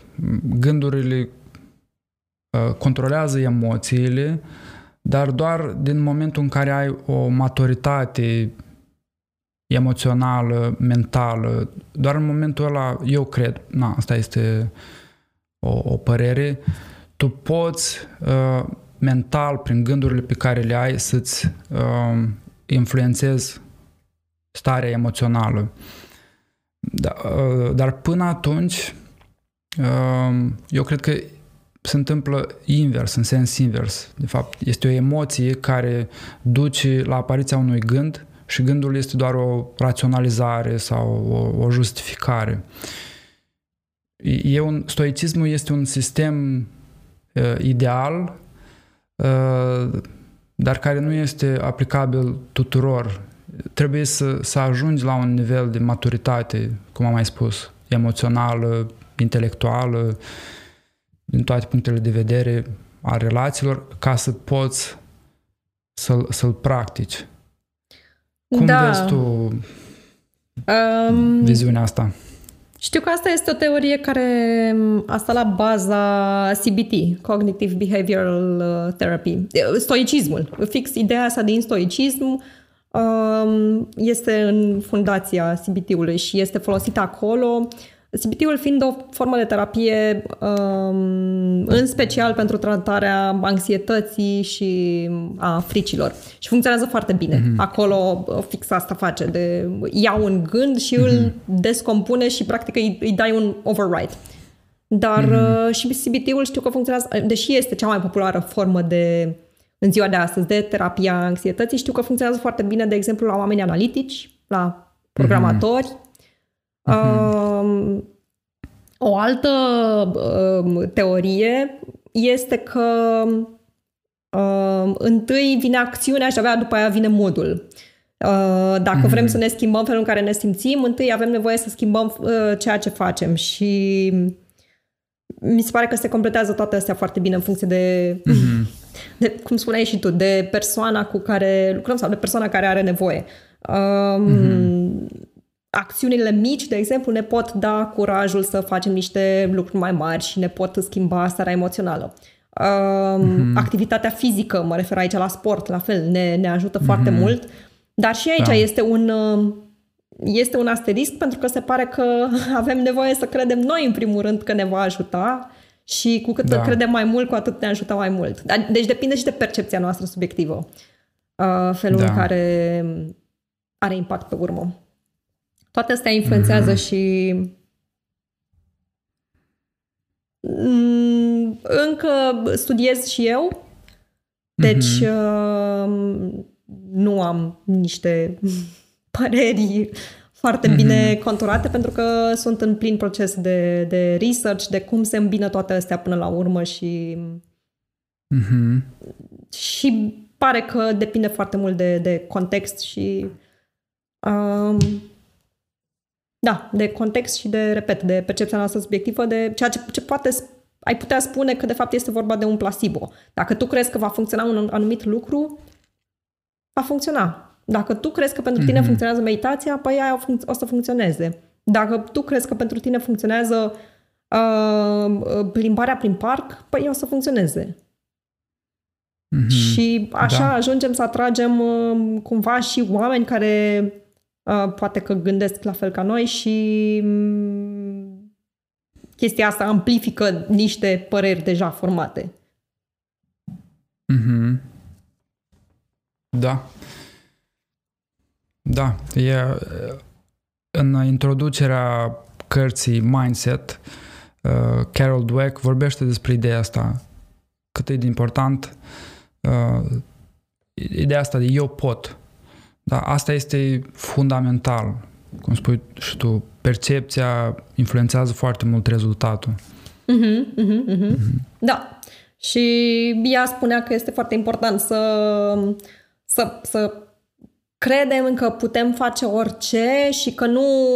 A, gata, m-am născut cu chestia asta, păi atunci a, așa rămân pe viață sau eu sunt în felul ăsta, știi? Adică să ne spunem niște lucruri despre noi.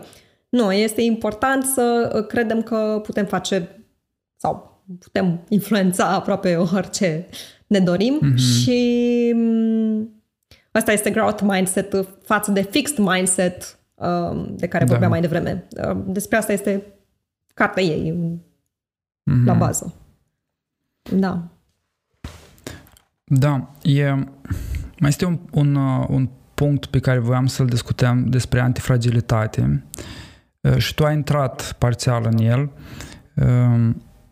Și pornește de la, de la tendința mea și nevoia mea de ordine, da? Nevoia mea de ordine și de organizare e atât de mare încât atunci când apare ceva haos, ceva impredictibil, mă dă peste cap. Și asta e pentru mine dilema sau întrebarea. Cum, cum să obțin ordine și control și în același timp asta să nu mă facă mai fragil? Am făcut și eu un test de personalitate, uh, cel al lui Jordan Peterson, mm-hmm. probabil. Understanding mm-hmm. myself. Pe acela, acela l-am făcut da. și eu, mi se pare cel mai detaliat dintre toate. Mă rog, am făcut și altele, dar acela mi se pare că le, le detaliază cel mai bine și pentru că are uh, două sublaturi la fiecare din cele cinci trăsături de personalitate. Mm-hmm. Da, și, și la, la capitolul... Nu mai știu exact, dar știu că la capitolul ordine, orderliness, nu știu exact cum uh-huh. se pronunță, mi-a ieșit un scor extrem, extrem de mare, nouăzeci ceva. Da, și eu la fel. Da, și, și tu ai, ai, ai, ai vorbit un pic despre asta, ai spus că încerci să, să nu menții o rutină, încerci să schimbi locul în care lucrezi.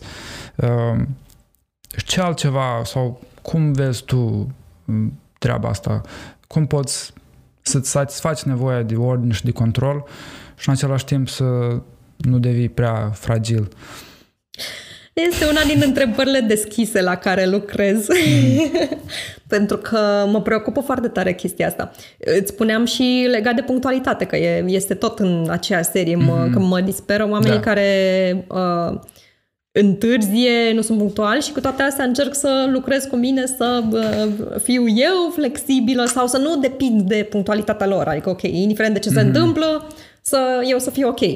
Și, uh, uite, asta, de exemplu, este una dintre idei de dacă mă văd cu cineva și uh, se întâmplă să întârzie, am întotdeauna, ok, mă folosesc de timpul ăsta ca să fac asta. Sau am mm-hmm. un loc în mm-hmm. apropiere în care pot să fac altceva. I don't know. Mm-hmm. Pot să mă duc la Cărturești să mă uit după niște cărți, de exemplu, dacă am o întâlnire în centru. Mm-hmm. Uh, asta este unul dintre exemple și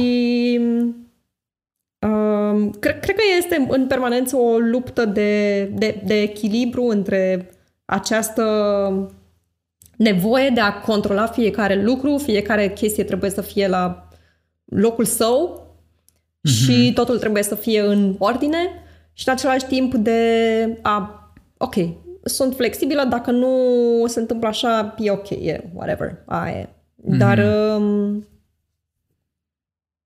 e, e, e o luptă permanentă între astea două. Da, sunt da. ca două energii așa de mm-hmm. două forțe complet diferite. Da, e adaptabilitate, practic. Asta, asta uh, ne poate face mai antifragil. Da. Dar sunt, uh, sunt persoane care așa funcționează și uh, personajul din cartea lui Taleb, Fat Tony, mm-hmm. pe mine mă duce cu gândul la un dezvoltator imobiliar din Iași care are un uh, B M W nou și care stă la cafele și se plimbă de colo-colo și are tot felul... Și e permanent într-o căutare de oportunități, se adaptează. E foarte diferit față de noi doi, care avem calendar cu, cu intervale exact. programate pentru studiu, pentru scris, pentru... podcast da, și mai departe. Da, da, da. Uh-huh. Uh, țin minte chiar că înainte să înceapă pandemia mă uitam în calendar, era sfârșitul lui două mii nouăsprezece și aveam nouăzeci la sută din weekenduri ocupate în două mii douăzeci și pe urmă a venit pandemia și evident că s-a dus totul în cap. Și am încercat mm-hmm. să, ok, hai, looking on the bright side, hai să văd uh, mm-hmm. ce mi-au bun din asta și în același timp am încercat să mă, chiar când a început pandemia, am încercat să mă gândesc, bă, dar care e cel mai nasol scenariu? Uh, păi să stăm în casă până la sfârșitul acestui an, să nu mai ieșim deloc din casă. Și ok, hai să, hai să funcționez așa, hai să-mi planific totul astfel încât să fie ok așa. Și am avut, uh, pentru mine, tocmai fiindcă mi-am făcut viața în acest fel încât să pot să mă adaptez în cazul în care se întâmplă ceva genul ăsta, eu am fost ok. Mi-am adaptat absolut totul astfel încât nu m-am atașat prea tare de faptul că, aoleu, mi s-au dat peste cap toate acele planuri pe care eu le aveam puse la punct cu un an înainte. Nu, am fost ok.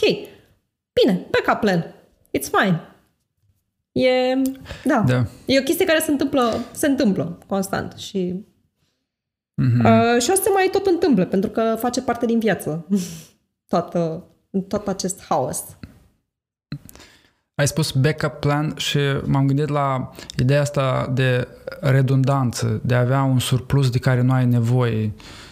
Uh, asta este una din ideile principale a lui Taleb, ca să fii antifragil. Uh, și, într-un fel, uh, faptul că oamenii cumpără ulei la greu sau fac provizii, e o chestie ok. E, creează acel surplus de care nu au nevoie pentru orice situație. Uh, problema nu e că fac asta, problema e că o fac pe un fond de teamă, de frică, Uh, și nu o fac înainte, da? Ca pe o măsură de uh, prevenție, ca pe o măsură prin care iau în calcul da, riscurile. Și nu numai că, că fac asta, dar nu fac și alte lucruri, pentru că nu este suficient mm-hmm. să fie doar asta, nu știu, este importantă și comunitatea, oamenii cu, de care te înconjuri, că la nevoie o să te duci mm-hmm. la vecin să-i ceri un ulei. Sau uh, vă apucați în comunitatea voastră locală să vă produceți singuri uleiul, habar n-am. Uh-huh. Adică există și alte uh, planuri, variante de backup pe care le poți implementa astfel încât să, în cazul în care pică una, să știi că există altele pe care te poți baza. Uh, uh-huh. Uite, de exemplu, la, la podcastul meu, pe care îl mai înregistrez și eu mai mult din an în Paște, Uh, am, mm-hmm. ok, am un studio în care înregistrez, dar pe lângă studioul ăsta eu mai am două microfoane de backup și telefonul tot așa de backup. De ce? Păi pentru mm-hmm. că niciodată nu știi ce se întâmplă și vreau să am extra tehnologie pe care să mă pot baza just in case. Nu o folosesc niciodată, dar mm-hmm. este bine să fie acolo. Și asta, despre asta vorbește și Taleb.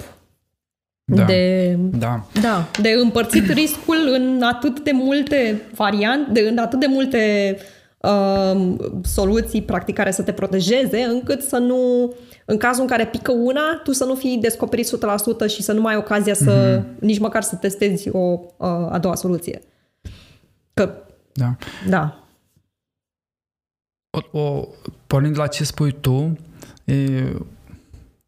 este o altă temă la care am reflectat, asta cu opțiunile, da? Uh-huh. Taleb spune să ai opțiuni. Practic el spune uh, nu arde corăbiile, da? Uh-huh, nu arde uh-huh. corăbiile și nu risca să ajungi într-o poziție în care e totul sau nimic.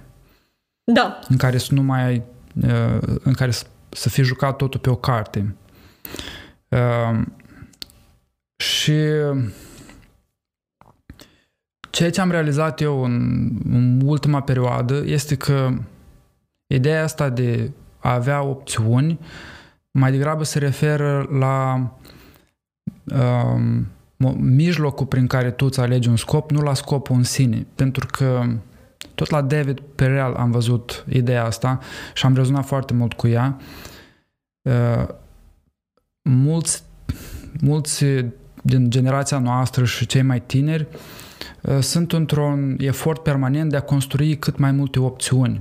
Să ai mai multe opțiuni ca un fel de plase de siguranță, să nu riști cumva să, să ieșuiezi sau să pierzi. Și asta e, îi împiedică să-și aleagă un, o viziune, să aibă o, da, o direcție. Da, da, da, da. Și încep să... Să, să piardă timp, să bată pasul pe loc și să nu simtă, să, să nu ajungă să trăiască sentimentul ăsta de împlinire pe care, pe care îl ai în momentul în care obții ceva.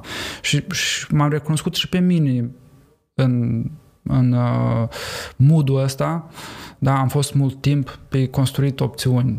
Antreprenoriat, două, trei chestii, plus uh, am început un doctorat, plus făceam tot felul de lucruri ca să nu cumva să ne meresc în, în, într-o situație în care am totul de pierdut, dar era de fapt mai mult o lipsă de angajament pentru o anumită direcție. Și acum mie mi-e clar că uh, să construiești opțiuni nu este un scop în sine, da? Important este să ai o direcție și un scop.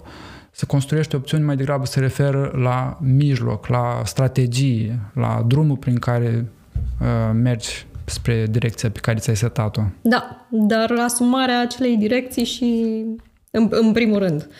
Și am observat și o chestie asta, în, în special în ziua de astăzi, la, sunt atât de multe opțiuni încât lumea se simte copleșită și se blochează și nu acceptă să se atașeze de, un, de un, un singur obiectiv, nu știu, de un singur partener, de un, o singură direcție profesională, tocmai pentru că le este teamă și, vai, dar dacă există multe alte variante mai bune. Mm-hmm. Și chestia asta duce la o, practic, un freeze total din, mm-hmm. din tot ce observ în, în jur. Și da, da nu, nu este foarte, foarte sănătos. Mm-hmm. Um, Dar apropo de asta cu, cu nu arde corăbile, m-am, m-am dus cu gândul la, la Sun Tzu, că el era cu... Um, era invers, arde toate corăbile, mm-hmm. dar încă o chestie pe care o spunea el era că un, un strateg bun a câștigat războiul de dinainte să-l înceapă. Și atunci, ok, mm-hmm. îți arzi corăbile, dar deja știi că ai câștigat războiul, nu te-ai pus în situația aia. Mm-hmm. Da, mm-hmm. Uh, nu știu cum să leg astea între ele, dar... Uh... M-am, m-am, mi-a adus acum, m-am, m-am dus cu gândul acolo. Mm-hmm. Da, se leagă, pentru că nu e, e totul sau nimic. Asta este și frumusețea ideilor și frumusețea conversației. Înțelegi că um, ai nevoie de o explorare permanentă, de o, de o conversație permanentă, uh, ca să le ponderezi între ele ideile, pentru că nu o să găsești adevărul absolut într-o singură carte sau la un singur autor. Sau unii cred că o să găsească și de aici vin tot felul de șarlatani, chiar și în lumea coachingului și în lumea uh, terapiei, vin cu tot felul de rețete, da, cu zece reguli absolute care guvernează lumea sau cu numerologii sau cu tot felul de chestii simple prezentate ca adevăruri absolute. Și mulți oameni preferă să aleagă o rețetă simplă pentru că să ai o conversație, să ai o, o, o explorare, să poți să ponderezi, să poți să accepti idei care parcă vin în conflict, e mult mai dificil. Ai nevoie de gândire critică, ai nevoie da, de... Da, da, da, da, da. Ne, ne ducem spre oameni care uh, par foarte siguri pe ei și e, este strict de cum sunt prezentate acele lucruri. Pe când un, un om de știință sau, mă rog, cineva care are o gândire din asta mai ancorată în realitate, până la urmă, o să-ți spună, mm-hmm. bă, nu știu. Ok, nu, nu mm-hmm. pot să spun nu știu, pentru că nu există un o sută la sută, nu există convingeri o sută la sută că X lucru este adevărat. Întotdeauna mm-hmm. poate exista un zero virgulă zero zero zero ceva la sută care să, să dea peste cap această convingere și atunci mai bine nu spune-i sar că nu știu și că există foarte multe nuanțe de gri și de factori care pot influența. Dar noi, ca oameni, ca psihologie, suntem atrași spre aia care se bat cu pumnul în piept că ba nu, e alb sau negru. De, da. de, de ce? Da. Pentru că ei, ei par niște lideri care ne-ar putea ajuta în caz de să, să supraviețuim în cazul în care se întâmplă ceva. Dar doar par. Mm-hmm. Mm-hmm. Da. Da, e un, e un miraj. E un miraj uh, că um, capeți acces la ceva mai presus de omenire, mai presus de... Da, e ceva ce... oferă oamenilor un sentiment de siguranță și de certitudine. De fapt, asta, asta da. hrănește mm-hmm. toată exact. mișcarea asta. Mm-hmm. Da. Da, și avem nevoie de asta. De, de ce? Păi pentru că ne interesează supraviețuirea noastră și de aici și uh, controlul nevoia noastră de control. Da. Vorbeam un pic mai devreme despre a-ți alege o direcție, a-ți alege un obiectiv și a, a-ți asuma un angajament pe termen lung pentru obiectivul pe care ți l-ai ales. Și aș vrea să intrăm un pic în tema asta, a, în tema atenției, în tema... Pe mine mă duce cu gândul la deep focus, la uh-huh. cartea lui Cal Newport, când, uh-huh. când vorbesc deep, despre deep atenție. Work. Mi se pare... Deep Work, da. Este o carte completă și foarte, foarte bine structurată și organizată pe tema asta atenției.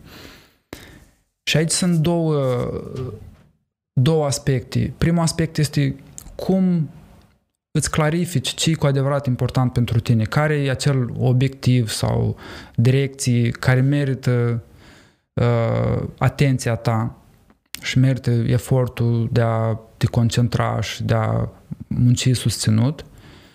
Și doi, după ce ai ales direcția sau obiectivul, cum te organizezi efectiv, da? Cum îți organizezi timpul, energia, mediul, ca să ai această stare de deep work.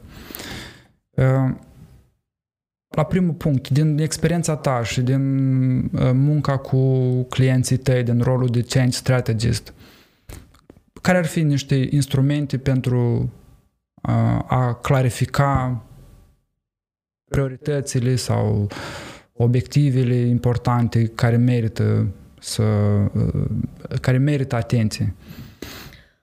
Um, pentru, pentru primul punct, este nevoie da. de foarte mult... Foarte, foarte mult experimentat cu, adică pus în diverse situații cât mai diferite, alese special astfel încât să fie cât mai diferite, ca să ne mm-hmm. dăm seama ce vrem și ce nu vrem. Mm-hmm. Uh, avem nevoie de partea asta în care pare că suntem în, extinși în toate direcțiile și că facem lucruri cât mai mm-hmm. variate și care n-au nicio legătură între ele, tocmai ca să ne putem da mm-hmm. seama în etapa următoare, care este la fel de importantă, să decidem, mm-hmm. ok, ce opțiuni omorâm din alea de până acum și pe ce alegem să mergem mai departe. Și mm-hmm. este foarte importantă partea de asta de explorare și în același timp este foarte importantă și a doua parte de ok, am, am explorat suficient până aici. Mm-hmm. Um, haideți să uh, trecem în etapa următoare. Și a, apropo de asta, eu o folosesc inclusiv la scris, pentru că îmi delimitez ca timp partea pe care o voi petrece făcând research, da? De ok, citesc pe un anumit subiect și o să fac asta timp de X ore, zile, luni, depinde de cât de greu este acel subiect. Și după aia trec mm. în partea de, de scris propriu-zis, care este o etapă complet separată și folosesc altă parte a creierului și, uh, și de-abia după aia partea de editare, care și aia este complet uh, altă etapă. Dar revenind mm. la, la întrebare cu, în cazul ăsta de... de care vorbeai tu, um, ok, deci ai explorat, ai testat cât mai multe, ți-ai dat seama, cel mai probabil în funcție de, adică ideal, în funcție de valorile tale, um, ești aliniat mm-hmm. cu anumite lucruri. Asta, asta este un criteriu, da? De, ok, ești aliniat cu valorile. Uh, al doilea lucru este că uh, societatea are nevoie de acele skill-uri pe care urmează să le alegi, pe care urmează să alegi să te concentrezi. Um, și evident că poți să și trăiești din asta, pentru că uh-huh.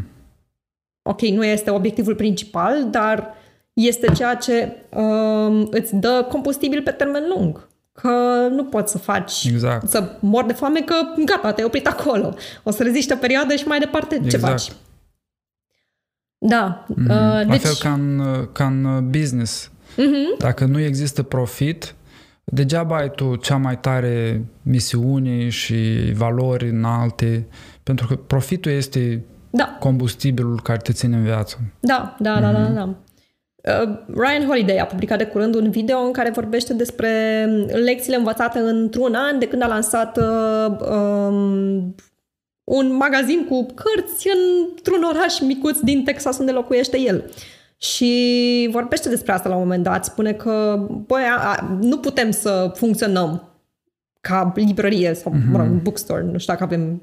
Avem echivalentul română la bookstore? În fine. Librărie. Uh, librăria... Avem impresia că este cea de unde închiriez cărți. Da, în fine. De, există nuanța asta de unde închiriez și de unde cumperi, da. Nu contează. E okay. Da. Înțelegeți că la ce ne referăm. Corect, da. Așa. Mm-hmm. Și spunea că, băi, avem nevoie să, uh, să facem profit pentru că altfel ne închidem și n-am rezolvat nimic. Ok, facem chestii pentru mm-hmm. comunitatea locală. Pornim dezbateri, în special pe cărți cenzurate. Au ei, de exemplu, niște campanii.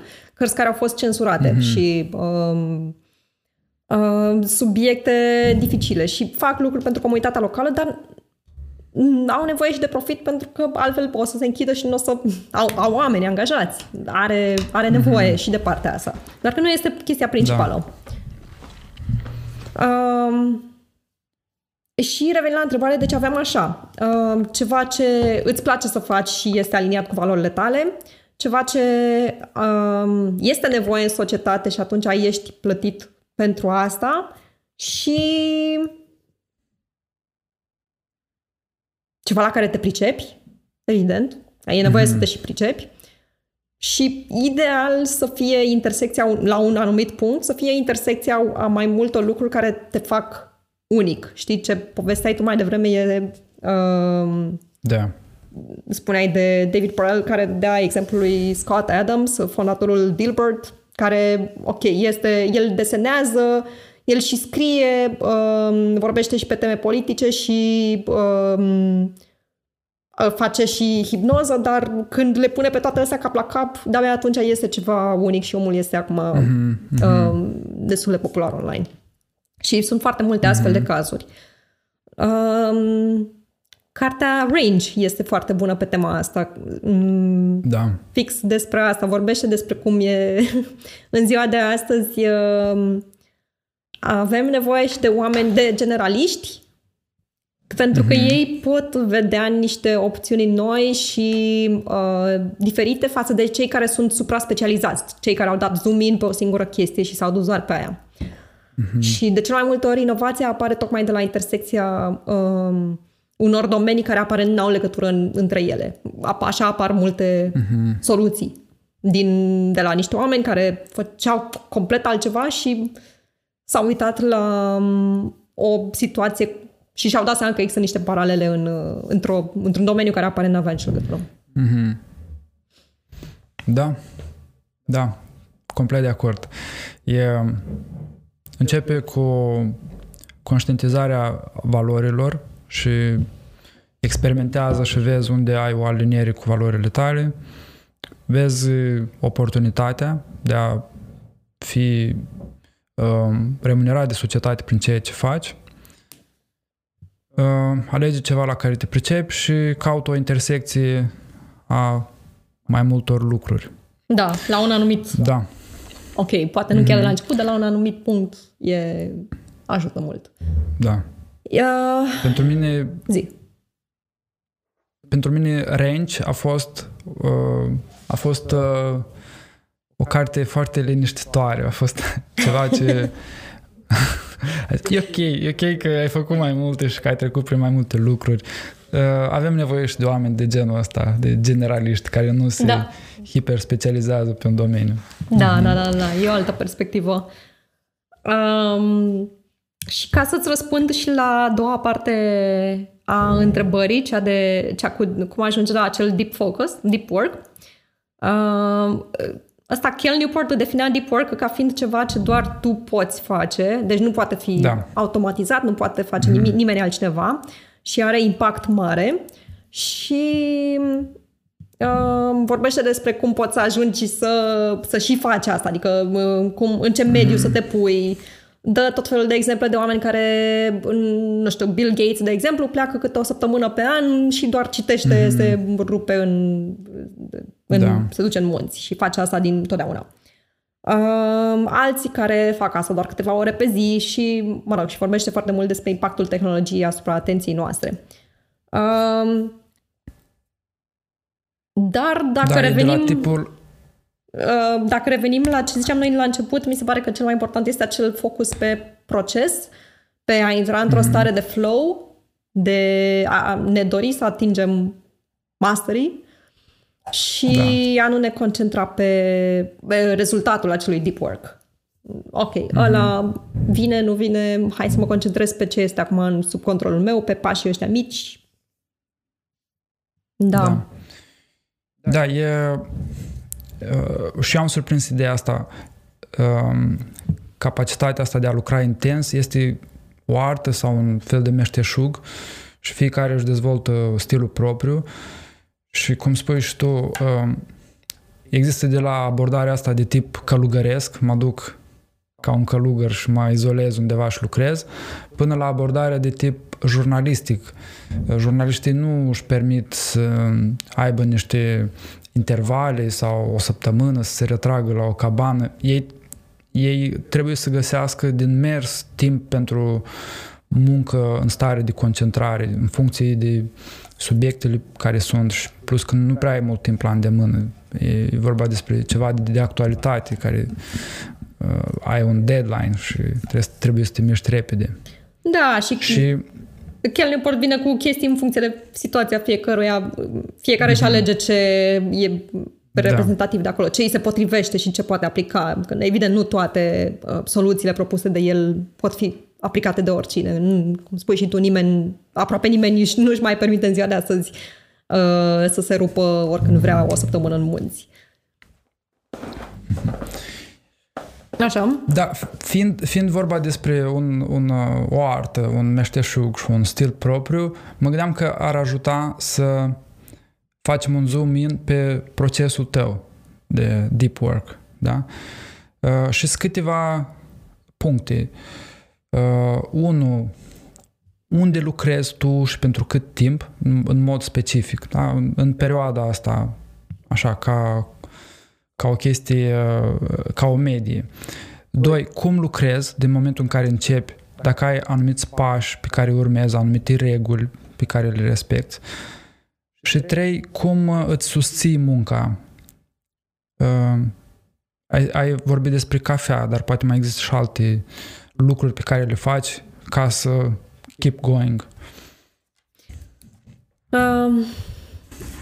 Răspunsul meu la această întrebare o să depindă, depinde foarte mult de ce perioadă mă prinzi, pentru că, mm-hmm. cum spuneam, încerc să schimb mediul destul de des și să nu depind de un anumit spațiu. Și atunci, ok, am avut perioade în care lucram din cafenele, am mm-hmm. avut luni întregi în care m-am mutat la Brașov și am lucrat de acolo, am închiriat un apartament. Mm-hmm. Um, Am lucrat de la biroul soțului meu. În această perioadă mi-am închiriat un uh, spațiu într-un birou în București și în, mm-hmm. în, încerc să lucrez de acolo, adică lucrez de acolo cel mai multe ori. Mm-hmm. Uh, dar, în general, depinde foarte mult de tipul de muncă. Adică munca creativă cam încerc să o fac eu de acasă din mm-hmm. biroul propriu, dimineața okay. de vreme. Și prin muncă mea creativă mă refer la orice necesită gândit intens. Mm-hmm. Um, am întâlnirile pe care le fac în general în parc, în mers, întâlnirile de sesiunile de change strategy pe care le am cu oamenii sau întâlniri cu prieteni, așa le fac. Mm-hmm. Uh, prin cafenele n-am mai lucrat de când a început pandemia. N-am mai ajuns să lucrez, dar okay. înainte funcționa bine. Să luăm, să luăm concret munca creativă la, la newsletter. Bun, spui că o faci din biroul propriu, de acasă, dimineața de vreme. La ce oră? Sunt curios. Depinde, din nou depinde, în funcție de perioada anului, pentru că vara mă trezesc mm-hmm. mai târziu, mă trezesc în funcție de soare, mă duc spre șapte opt dimineața, mm-hmm. cu ora de trezire, vara mă duc spre cinci. Okay. Uh, wow. Da, deci fluctuează foarte mult în funcție de... de mă trezesc natural, la, fără ceas, Aha. adică la, în funcție de ora la care simte corpul, nevoia. Mm-hmm. Dar mare parte din muncă e deja făcută la newsletter. Deci nu... Mm-hmm. Ok, eu îl pun cap la cap ca pe niște piese de puzzle, dar eu piesele de puzzle le-am făcut deja. Le-am făcut prin discuțiile cu alți oameni, întâlnirile de care îți povesteam mai mm-hmm. devreme. Uh, mm. Chestii mici pe care le-am scris în, ok, am citit uh, citesc parcurg o carte, îmi iau notițe pe loc. Și eu pe alea, pe urmă, doar le iau și le asamblez în newsletter. Um, mm-hmm. La ce durează, într-adevăr, un pic mai mult, m- articole lungi pe care le scriu, articole care ajung și la zece de mii de cuvinte, eu acolo am mm-hmm. nevoie de un pic mai multă concentrare, tot așa, iau niște piese de puzzle pe care eu deja le-am testat prin niște conversații, prin niște statusuri pe social media, prin alte newslettere și le pun mm-hmm. într-o ordine coerentă. Acolo, într-adevăr, am nevoie de, de ceva mai multă concentrare. Um, Unde aduni piesele de puzzle? Unde le aduni? Le adun în Evernote. Un... Folosesc Evernote de, okay. de foarte mulți ani și este ok pentru ce am eu nevoie. Aplicația de desktop, pentru că cea de web este groaznică. Aș menționa mm-hmm. asta. Am testat și altele, dar cu, tot cu Evernote am rămas. Este ce am eu mm-hmm. nevoie. Um, și acolo mi le adun da, din diverse că... alte locuri. Mm-hmm. Pare că componenta asta de notiții este importantă pentru munca ta creativă. E, e o primă etapă. Da, foarte face importantă. parte din muncă. Face parte din muncă, partea de notițe. Mm. Chiar regret pentru că uneori, nu știu, mai ascult un podcast și nu apuc să-mi iau notițe pe loc și după aia dacă vreau să folosesc ceva din el, păi trebuie să fac munca asta din nou. Ok, trebuie din nou mm-hmm. să ascult acel podcast și să-mi iau notițe. De ce? Păi pentru că nu le-am luat la timp. Dar după aia mi este mult mai ușor atunci când le, le folosesc. Pentru că deja am făcut munca. Adică este o muncă pe care o fac mm. by default. Și... Da.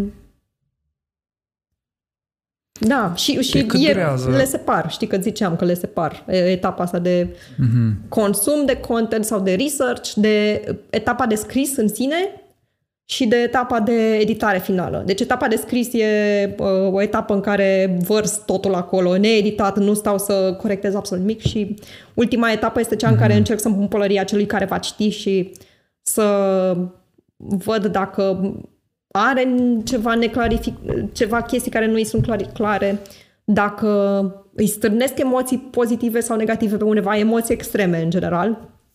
Dacă... Mm-hmm. Nu știu, are întrebări pe care și le pune și așa mai departe. Mm-hmm. Cam cât durează o, o sesiune de deep work în care uh, nu folosești telefonul, nu folosești internetul, fie că ești în etapa de scriere, fie că ești în etapa de editare, dar îți propui să ai o sesiune de deep work.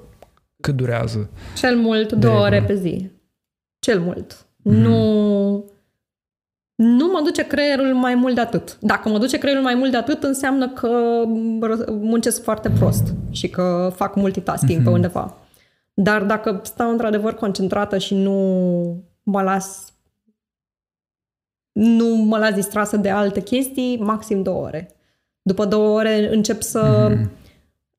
Um, Îmi ia mult mai mult timp să fac ce, ce făceam în alea două ore. Practic simt că încep mm-hmm. să gândesc mai încet și să, să fac erori și prefer să mă opresc și să, să continui a doua zi decât să, uh, mm-hmm. să, să continui atunci și să mă obosesc foarte tare și să risc că a doua zi să nu mai fiu în stare să fac nimic.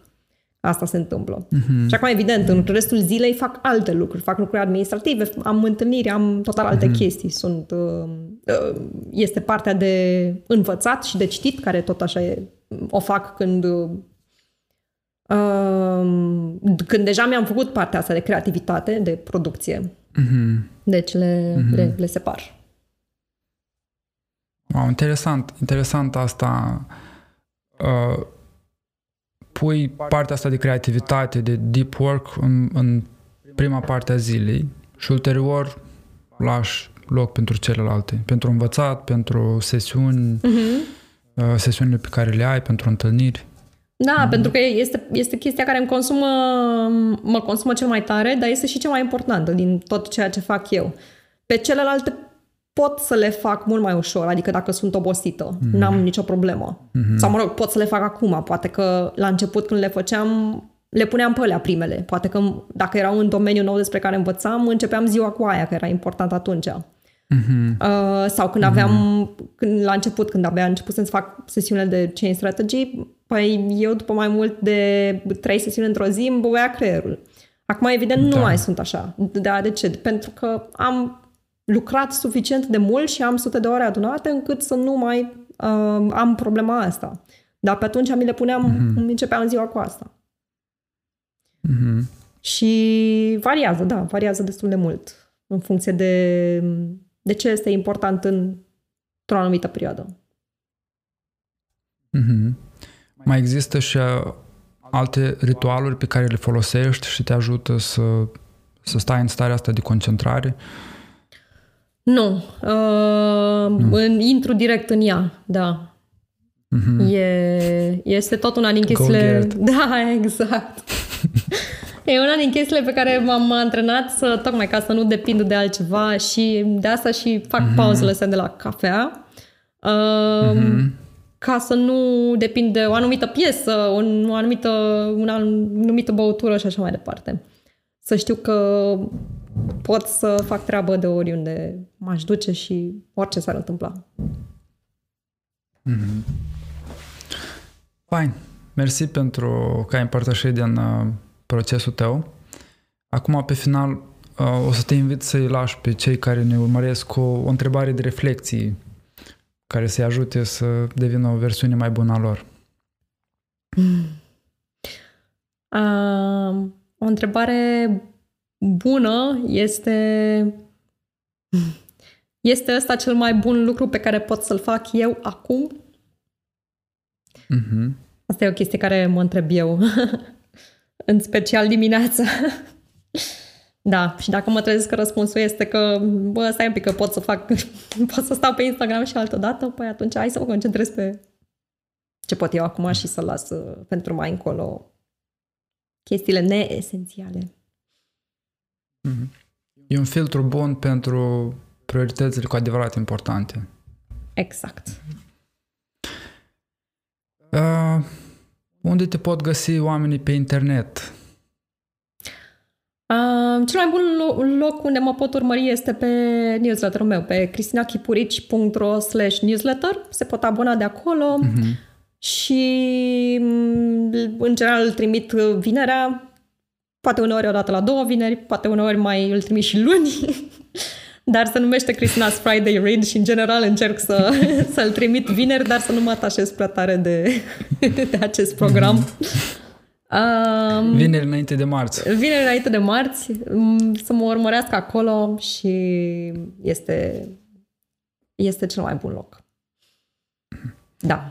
Mulțumesc pentru, pentru conversație, îți mulțumesc pentru că ai acceptat invitația și îți mulțumesc pentru newsletter. E o resursă pe care tu o oferi gratuit. Știu că implică multă muncă. Eu am câștigat multe lucruri citindu-ți newsletter-ul. Invit pe toți să se aboneze și să te urmărească. Și sper să ne revedem la un nou episod Oameni Brici.